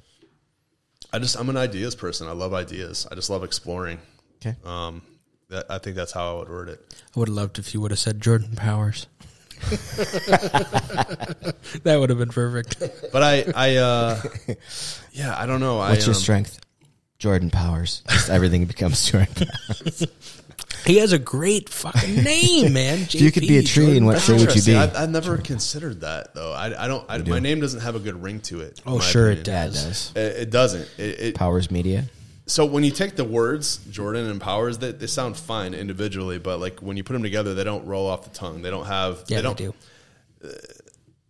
I don't know. I, maybe I'm looking at it from a different perspective, but you know, Yeah, stop being humble. It's a great name. I'm not being humble. I'm being like I. Well, I, I, I Jor- just can't Jordan- articulate. I, no disrespect. Jordan's generic, but Powers It is. is. great, and so therefore, a simple name with a powerful last name, Powers, is is a pretty dang. I think it's the hard R. I think that's what it is that that makes me think that it's not. It's the two hard R's in the Jordan and the Powers. I'm, I'm that, getting that granular about it. You are. what I'm referring. But um, I mean, it's okay. That's the kind of guy you are. But he's not wrong. Wes isn't wrong. Like it's at some point in the future with some other di- uh, design business. wise. Design wise, the J and the P, the way that you've even done up your logo. Mm-hmm. I mean, there's fun plays on designing J and P. So, Yeah. but um, But we anyways, digress. Yeah, Yeah. yeah. that's, that's a weird tangent to get off on. That's so we, what so we, is. we were talking about um, We were talking about uh, The move. well, we were Yeah. talking we're about talking about the move. yes, and also talking about architectural photography Yeah. and how that. I, I was just curious. uh, You know, you said you you went and landed your biggest your biggest client uh, within the first two weeks in Nashville, right? Yeah. Uh, something that you've been pushing and working on hard here. Mm-hmm. It wasn't really totally taking because again, you're a visionary in my opinion. So you get to a, a market that actually supports the vision that Jordan has and you land this this client. But to the again layperson or the normal person like myself, um, what what is this? What's the difference between this and residential um, real estate photography that you were doing. Who's buying it? Who's it? Who's it for? That's exactly what the main difference is. So it's it's all about licensing. So in the photography world, it's all about licensing. Um, nobody actually buys photos; they buy a license to use the photos that you take. So in the real estate world, residential real estate, uh, a realtor hires you to photograph homes to use to market a listing to sell. And usually their contracts last six to 12 months or whatever. And that's pretty much as long as the photos are going to be used. So therefore, I can shoot quickly because I, I only need, it, it can be quick and dirty. I can do an entire shoot in, you know, half hour and give them like 25 photos because it doesn't need to be dialed. It's not being shown for a portfolio. It's not going to be whatever. It's not representing the realtor. Um, whereas architectural photography is representing the architect and their work. And you know those pho- like a realtor, a listing photo will lead to you know a couple thousand dollar commission, right? Whereas an architectural photo might lead to millions of dollars down the road um, with in, in commissions and architectural commissions. But also, when it comes to architectural photography, there's more clientele. There's architects, designers, product manufacturers, uh, business owners, um, you name it. Like that are going to be shown in a magazine.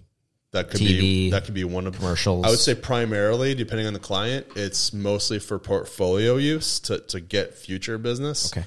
But you know, I shot uh, one of the new buildings at South Dakota State University. Mm-hmm. The primary goal of that was to for award submission, um, because the architects to win awards because that leads to more business. Mm-hmm. So, a, a big part of that assignment was making sure some of these certain details were highlighted. You know, whereas like the one that I shot for Alliance Bernstein was just to show off their new offices in Nashville and to show how diverse they are as a company and because these photos were going to be used across the world essentially um, mostly in press releases and a little bit on their website but it was mostly for press release so uh, you know there's a use case for everything i had a i had a product manufacturer who designed the this material that went in the porticos of these holiday inn hotels in Tennessee. The most random thing ever. They contacted me to shoot the shoot these awnings. You know, so again, it's use case and what are they going to be used for? And a lot more detail and time goes into there. A lot more planning. A lot more like it might take me anywhere from fifteen to sixty minutes to shoot one single photo, and then Wow. another hour or so to edit that one single photo. Okay. So But it's like the that's going to be the photo that's going to be the bee's knees that's going to be on yeah, you know some national ad potentially. So obviously it takes time Yeah. to to get that right. And bonus, you don't have to run into any creepy dolls in a basement. that is absolutely true. Although I have a feeling I have a feeling you liked some of those large life size dolls in the basement in some I of didn't. houses. I didn't. Okay. I didn't. I wish I did. From what he can say. I wish, for the story's sake, I wish I, I wish I did. But no. So anyway, that's um, that's primarily it. And like I said, you know, it's not that architecture wasn't happening in, in Minnesota. It's just that it wasn't to the level that I wanted. Um, I just I wanted like these. I don't know. It's just So for folks that uh, don't know you, like I do, uh, you moved from Mankato to Nashville. Yeah. Um, the reason for that still haven't quite processed yet, but you moved from Nashville to Asheville, North Carolina. Yeah. Well, okay. I'll say. Let me let me before I get there. So I moved from Minnesota because I.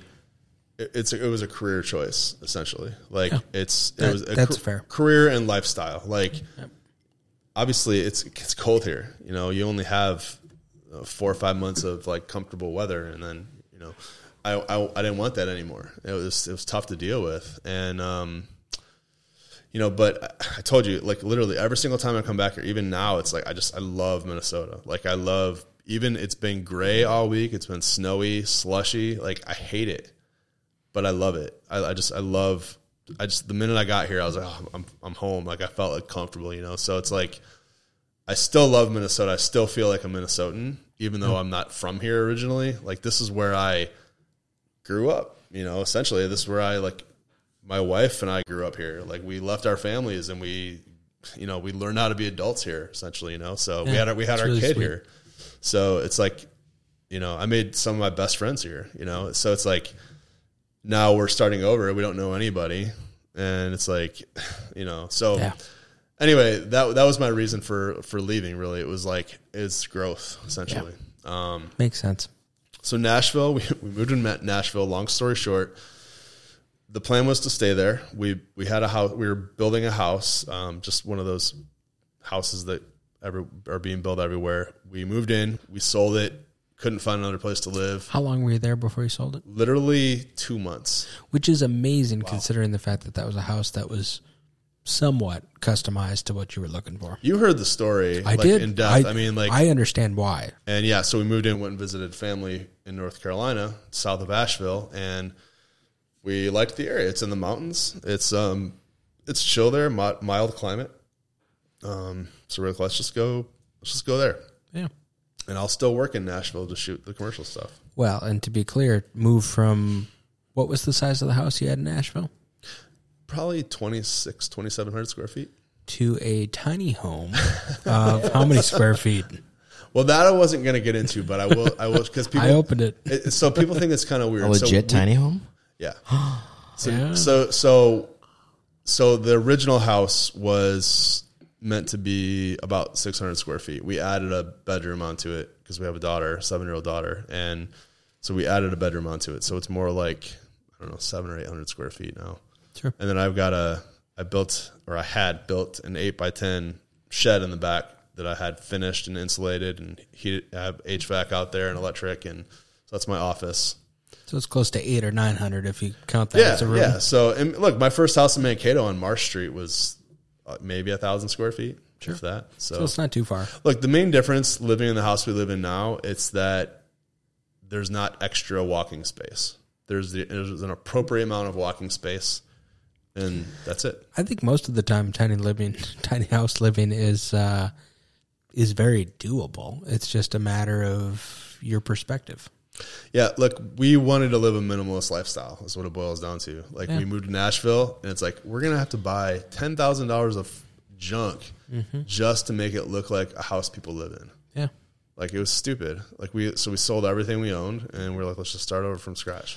Well, and it's attractive not only from a financial standpoint to downsize to that, but also just a management and upkeep. You know, just Yeah, all of that. So I get it. How did it feel selling all that shit? it felt great. Freeing? Yeah, I hate Facebook Marketplace. with passion. like I, I never want to do it again. So yeah, that's that's kind of what we're doing now, and that'll we'll you know we'll probably stay here another year, another year or two maybe. Not to be pushy, but you found Minnesota. you found you found that you can do business no matter where you live because you're I still do. doing quite a biz- bit of business in Nashville while you're living in Asheville. Yeah. So, hopefully, and this is me saying hopefully, uh, that means that Minnesota might be back on the map. I, I've told you, I would literally, I would seriously consider having like a an apartment or something here. It's an Airbnb where I could come, I'm interested Whenever. in doing that too. So, um, but close to probably downtown somewhere, and you know, and the other thing is too, living in all the places we've lived this year. Like literally, we finally moved into this house in November. It's like we've been nomads for eleven months, and you know, just carting our stuff around the country. And so like you learn how to live anywhere and under any conditions. And I don't know, you you you appreciate not having a bunch of stuff at some point. So like yeah, I do believe I could live anywhere. And I don't know. I don't think we'd ever actually move and reside back in Minnesota full time. But yeah. you know, I do see coming back here a lot. One final thing on my front that I wanted to touch on, uh, because you and I stayed close while this was happening, is Very close.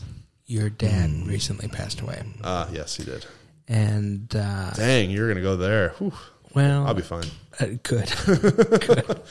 And the great part is, is you get to edit this, so you get to decide what you want to keep. But uh, I just, I, I think it seemed like that was, uh, and and I think it is for most people, really. You know, it had a, a big impact on you and your perspective. So I'm, I just would like to kind of turn it over to you to say, wh- what was that like? I So- mean, that was you had some forewarning there. You knew. Yeah. So part of it was, and I should actually add that part of the reason we also moved from Minnesota is because we were 14 hours from our families, like both my wife and, and my family. And doing that since 2009 became harder. And my dad was diagnosed with cancer, and my wife's dad had, I'm not, I, you know, for his privacy, I'll just, you know, he had other issues happening. And we're like, this is getting, we were missing like all the important family things, like get togethers. Um, you know, we weren't there when he was diagnosed. It's just like, you know, it's like you just it's like what's what's the point? Am I here just like to hang out with my buddies and and make money and you know ha- have a career? It's like it's like you know, everybody's there and it's like Right. we're here so it's like okay, we could stay here, it'd be like a 14-hour drive with you know, time zone and everything or like Nashville was only a six and a half hour drive. So that was manageable, better climate. So that was that was another reason for going to Nashville. Yeah. Um, but yeah, he he was diagnosed with. Uh, it's a long story. Like we we we thought it was originally liver cancer, ended up being esophageal cancer that spread to the liver, and then yeah, we had him for about a year and almost a year and a half, and then yeah, they came down to North Carolina to visit, and he was moving pretty slow, um, but still himself. And then yeah, they went back, and two weeks later, he was really slowing down to where like things were obviously changing. And then yeah, we he went to the hospital, and then what what ended up happening was it had spread to his brain. And uh, yeah, so like his cognitive function was basically gone. And we brought him back home, and he went on another, gosh, we thought it was going to be a couple days. He ended up sticking around for probably ten or twelve more days. And if I remember right, that was not pleasant necessarily. I mean, some of it was pretty all over the place as far as how he was. For the most part, it was all very peaceful. There was one situation that, like, was really hard to deal with, where like he had a seizure that lasted about an hour, Yeah.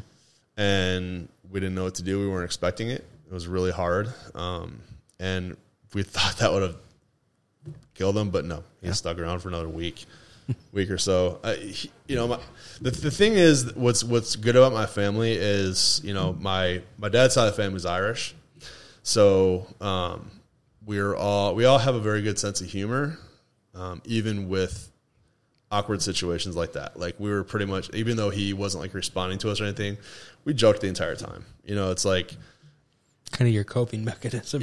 yeah, yeah, it, it definitely is. You know, so like, um, you know, he, you know, we we'd made fun, make fun of each other a lot, and it was, you know, so so that was our way of coping, and it, and it worked out well.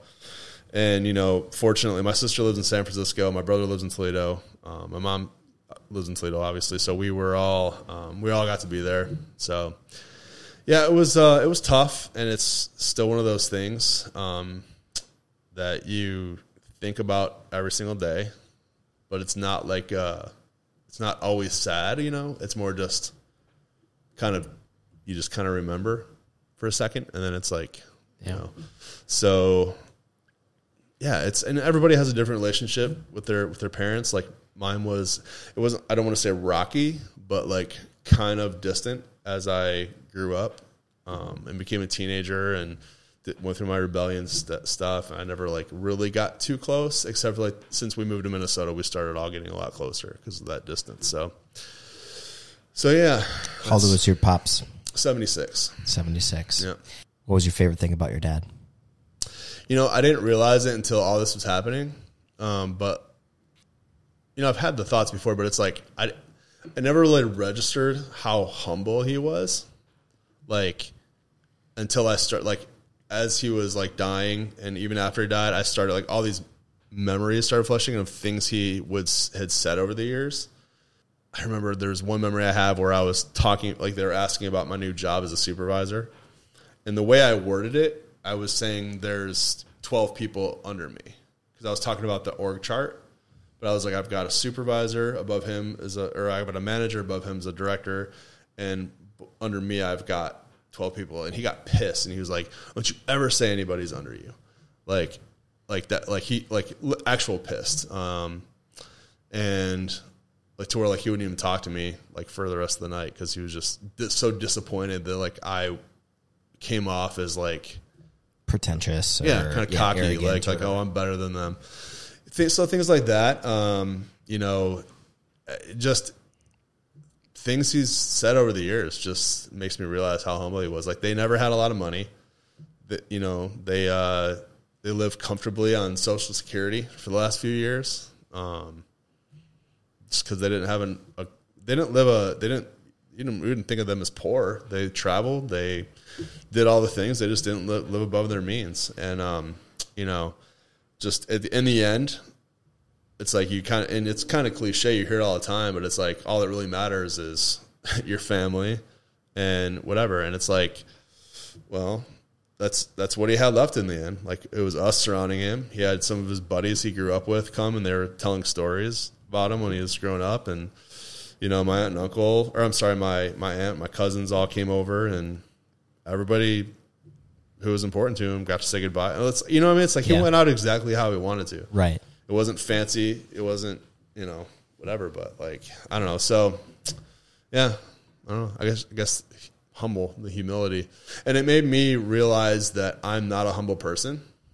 Like I can be, and I, I, you know, you can probably tell like in this conversation, and maybe maybe you've noticed in the past, like I've been really trying to make an effort to be a more humble person. Like I would pride myself a lot in success that I found, and um, you know, not necessarily the amount of money I had made in the over the years, but just like the things that I've accomplished. You know, and like this whole experience is like, what's what's it matter? Like I was becoming kind of distant with my own family because I was so focused on working. Like I was only seeing my daughter and my wife like an hour a day, you know, and it's still just because we've been moving a lot and there's been a lot of moving pieces, it's still not quite there. But it's like I'm realizing it's like, look, my family is all that really matters, Right. You know. So, anyway, At the end of the day, that is what Yeah. matters. Absolutely. yeah. Well, I appreciate you sharing your story about your dad. Thanks. Uh, we have similar experiences, which I'll share with you more later. But uh, my father also passed away from esophageal cancer. really? Yes, and you don't hear it very often because most people think of, uh, you know, it's it's lung cancer or it's uh, prostate cancer, or, you know, just other things. But most people don't, you know, of esophageal cancer as being a thing. Uh, I'm not sure when your father, you know, when he was diagnosed, what stage he was at, but I'm assuming three or four, pretty late. I think three, yeah, because they, they found it in his liver originally, Right. and then they did a endo- endoscopy to make sure that um, to make sure that nothing had spread to his esophagus, and they Sure. they found it. Yeah, And I, I could even be wrong. It might have been both. He had both or Sure. something, both liver and was he a smoker as well? He was. Yeah. He was, but they said it wasn't caused by that. It's interesting. My uh, uh, situation too, not to you know No, steal the story by any means, just to relate a little bit to you as well. My my father was a smoker. He was 52 Mm. when he passed away, um, and he was a smoker for a large portion of his life, and also. Uh, not much of a drinker, to be honest. Early days, sure, when he was really young, but not much of a drinker. It was actually acid reflux was the thing that caused him to have something called a Barrett's esophagus, Yeah. and then lead, which is a precursor to you know um, esophageal cancer or whatnot. So he had that. He struggled with um, acid reflux a large portion of his life and didn't do anything about it really, besides drinking a glass of milk and throwing down some bread and and sitting up. Um, Because a lot of times I remember early days coming home from the bars. Uh, and I think I shared this in our podcast together, Wes, in, in uh, episode number one. Um, I'd come home from the bars when I lived with him for a short period of time, and he'd be like up, and it'd be like two thirty in the morning, you know, and I'd be like, "The hell are you doing up, Dad?" And I just couldn't sleep. And thinking back on it, him sitting in that recliner in that chair in that townhome that he that he uh, rented at the time, um, I think he was struggling from acid reflux, and he'd have the big thing of milk next to him, and if you lay down, if anybody who's ever had acid reflux or heartburn kind of situations, you lay down, all that acid starts to go up in your throat and it causes problems. So, you know, PSA to those who may be struggling with that, honestly, like get that shit taken care of because it can lead to worse things. It essentially eroded his esophagus and led to cancerous cells. And, and he was uh, diagnosed at stage four. So by that point, it was, it was pretty crazy and it spread to his liver into his bones, into his lymph nodes, into his brain, and at that point, um, that was that was pretty much a, a very very hard uphill battle. Yeah. Uh, so I feel for you. It's not a. It's not a. How long ago was that? Two thousand. How, how, old, how old were you? Uh, I was twenty two. Um, Jeez, dude. yeah, twenty two. Uh, t- two thousand. We found out in the summer. Or I'm sorry, the um, holiday season, December of two thousand six. He passed away June of two thousand seven. It's a very quick thing. I know your father you said it was around about a year. Yeah. It's about six months for my dad. Mm. It's weird because again, it's a cancer that most people don't talk about. Yeah. But it's if you get it, it ain't. It's not Yeah. a pretty situation Yeah. by any means. You know, fortunately, he didn't have he didn't have any issues. Like he had a he had it pretty good the entire time. Okay. Like it didn't Did you really. did he go through chemo? Did you guys do any he went through radiation or chemo? Yeah, he went through chemo. did he get nauseous a lot and kind of lose his little bit of He did the, quality he did life it stuff? first, but after after that it stopped. He just got tired. When they first found it in the liver, I remember you saying they thought it was um, potentially treatable and like something that there was a, a pathway out of Yeah, when it was in the liver. Like there was a chance at least. yeah. There possibly. I, I don't remember the details to be honest with you, but like, I think I think what it was, it wasn't. Tr- it, it was treatable, but it wasn't curable, and they could have like prolonged things. But yeah, but yeah, I don't know. So once they once they found it in the esophagus, it was kind of like yeah, it's just a matter of time. We can we can kind of, you know, Yeah. whatever. So anyway, that's the story. Cancer's cancer's a big killer. It's, Yeah. it's tough. Literally. So It's terrible. Well, feel free, Jordan, on that story. Um, I'm sure we'll talk more about it um, at different por- portions of time or Yeah. in the future. But um, yeah, cancer's a bitch for sure. What can we do to lift people up? now? Well, uh, this is a fan submitted question. We'll switch. We'll we'll go to that because I don't want to miss that before we get to our final five. Uh, so, um, always love to include a fan submitted question. I think that's fantastic. So, uh, question of tonight is: Will Jordan Powers ever get into boudoir uh, type photos No, for others? no. no, not a who am. I supposed to hire then for me? Yeah, him and Annie. His dog. Annie's my dog. and that I don't know that clarifying that is a good thing. you clarified it, Wesley. well, you started. J- Jason will probably do it for the right price. I don't know that I need Jason looking at me. what I think of is just like you laying sideways on a bed with just just speedo, a speedo on, or maybe a thong, Wes, um, and then Annie just sitting on your belly. Well, here's the thing about having the dog in the picture. Even without the dog, there'd be a lot of hair, but with her, there'd be a lot. So Yeah, amen. there you go. Well, uh, Jordan Powers, we never asked. Uh, you know, earlier on in episodes, I used to ask if people had middle names. Do you have a middle name? Lucas. Lucas. Can you share Lucas? I'm pretty sure it was about it was the county that I was born in. Really, Lucas County. Yeah. Okay. But I could be Conceived or born? Probably both. Okay. Yeah. I don't know why. I just Yeah. felt compelled to ask. Yeah. So that roller coaster was in Lucas County. I'm pretty sure. Okay. A- And, uh, Jordan was actually from what's the novel? The uh, is it Grapes of Wrath? No. One of those Great Gatsby, maybe. One of those old classic. I don't know. You novels. tell us. One of those old. You should know what you're doing. I don't. I can't remember. But there, You're looking there- at us there- like we there- should tell there you. Was, there was a name Jordan in one of those old The famous Bible? books, or maybe it was maybe it was a famous The movie. Jordan Rivers. Yeah, I was gonna say that was the Bible, no. Jordan. I think that's what they eventually just said. Oh yeah, but it means that. So anyway, Yeah. but yeah, it was like if I was a boy or a girl, it would have been Jordan. Okay. Okay. Yeah. It's a good name. I actually like it more for a, a female than a male. No offense. That's fine. Uh, and and by it just just because names are interesting to me, Powers is an Irish last name, and it I believe originated from referred to like basically poor people. So like I don't I don't know the the details about Seems all that. ironic. So I know, I know, but like there's a particular region in Ireland where like it was like po- like pours like p o p o u r s kind of Okay. Okay. but it was yeah I don't know. So anyway, yeah, that's It's a good that's last the name. origin. I just have to say. I mean, it, not quite as good as Jones, but it's No, it's not. solid. I mean, obviously mine's super It's original. not. It's not. It's also not as generic as Jones. Yeah. super original name. Well, let's get to the final five, folks, tonight uh, with Jordan Powers. Obviously, super appreciative of his time, his talents, and his friendship here. So, question number one um, If you could meet anyone, dead or alive, who would it be? You know, uh, I'll give my Christian answer, and that'd be Jesus. uh, like you know, the Christian answer is that he is still alive. You know, but I, I would like to ask for some clarification on a few things. You know, because a lot of people wrote on his behalf, and it's like, you know, I'd like some clarification. you Sure. know, it's like like man to man. Um, so yeah, there's that. I would say Okay. Um, that's a whole other discussion. Sure. I like that You answer. know, non non religious. Probably like honestly, I think. I don't know. To be honest with you, it'd be, it'd be cool to meet somebody from like the founding of the country. Maybe just find out what they were actually thinking.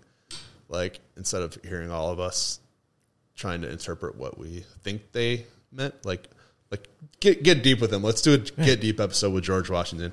Okay, George, look, what should we be doing in two hundred years? Or Right. Yeah. So maybe something like that. or invite him to live a day in our world currently. Yeah. To take a look and Give go. them some Cholitos. well, this is exactly what I was thinking. This would be uh, probably not. get a photo for the social the Facebook page. That would be. Would be so content the revolution would even happen. I know. Yeah. Shit. Right. Question number two: Architectural structure you'd love to photograph but haven't yet. Anywhere in the world. See that that's what makes me a bad architectural photographer is that I don't really know a lot about architecture.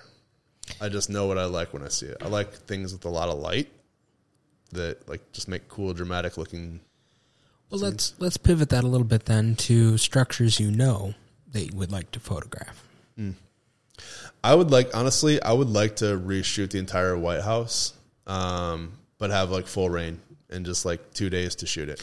Who do you think you need to talk to to make that happen? Because they might be listening. They probably are. Duh. Um, I don't know. I actually have no idea who that would be. Okay. I, I would imagine honestly it would probably be because who what what branch t- technically controls the White House? Isn't it like I don't think it's because it's a well I guess the National Park Service controls the White House grounds. I don't know about the actual White House. I would guess the Secret Service, but I don't No. know. Anyway, I, I would I would love to photograph the White House. Okay. Yeah, yeah, in detail. Well, I'll reach out to my friends and see if we can make that. Please happen. do. Thank you. Do it, Wes. Get it done. I'll, I'll I'll give you I'll give you part of the community. I'll I'll, I'll Oh, they're not I'll- gonna pay. I'll credit you as like an executive producer. I don't Here's care. some- Actually, I, I would do it for free. I know you would. I would too. I would take classes and figure out how to do it. Number three: What really excites you? At the end of the day, Besides Wes, yes. Um, well, same. We're on the same page there. Stop it. what Like, really if- excites like me, what really like something that just me really going? gets you going. Like honestly, you know. like just sitting around talking about ideas. sure, I absolutely love doing it. Again, even if it's a bad idea, I just I love just brainstorming Mm-hmm. and just like seeing what what comes out. Like I just love it. does that ever shut off? The amount of business ideas we've come up with Oh that God. will like probably never happen, but somebody else will eventually do it. And they're they're literally million dollar ideas, if not hundred million dollar ideas. Some of them that you and I have just kind of back and forth, and Yeah. they're just they're sitting there. They're on Yeah. the shelf, and they one hundred percent could happen with someone that just wants to. I want to be a part of these happen. meetings going forward. Literally, it, it could, and I'm not exaggerating. I'm not being egotistical. Like some Yeah. of these ideas are legit. They're big, but we're doing other things, and we're passionate. well, about we're doing what's things. within our capacity at the moment. You know, it's like Well, if I dropped everything, I could chase any one of them, you know, and same thing with you. But we also enjoy what we're doing, and Yeah. the ideas themselves, just because they're very lucrative, doesn't make them enjoyable. Right. yeah, Yep. So, it's like somebody else can do it. That'd yeah, be fine. Right. exactly. Question number four: What's next for Jordan Powers? Honestly, I think I'm finally at a point in my life where I don't have any plans. Like And you're okay with it? I'm okay with it. Like I don't have any big, you know. I, I'm always looking for like, what am I going to do next year? What's what's five years look like? But it's like I'm finally at a place where it's like I, I I've realized that in hindsight, everything that I've done and that has happened has like kind of came with the wind. You know, it's like you, you go from one thing to the next, you meet people, you go different paths. Like I never would have expected to start doing video again, and I've seen these these guys posting these horrible videos. And I Thank just you. happened to reach out to them Thank you for that. and then now now here we are i'm i'm you know like honestly the tra- tra- the traje- trajectory of my life and my career has all happened because i i've always let one thing lead to another so i think i'm kind of kind of continue that I like it. yeah a mo- you, you've you've reached contentment in a certain point. You know you have the talents to do what you need to do when you want to do them, right? With all the experience and knowledge, Yeah. right? But you're content with where you are, and willing to kind of let let things go a little bit. I'm becoming content. Yeah, Yeah. that's good. It's a good it's a good quality to have. Final question of the night, ladies and gentlemen. Question number five.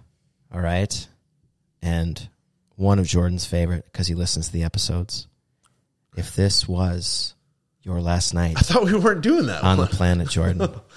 Well, you said you don't like him because they're no, they're not profound answers. Now is your opportunity to give a profound No, I, answer. so go ahead and ask the question, and I'll I'll, I'll, I'll clarify. Go ahead, ask the question. Let's finish it up. Okay. Uh, Jordan Powers, if this was your last night on this floating orb in the sky we call Earth, um, with all the wisdom, the knowledge, all the things you've learned, um, what would be your final message to your family and to the people that you've met and inspired? If it was my last night, I have a lot of apologizing to do that I never got around to.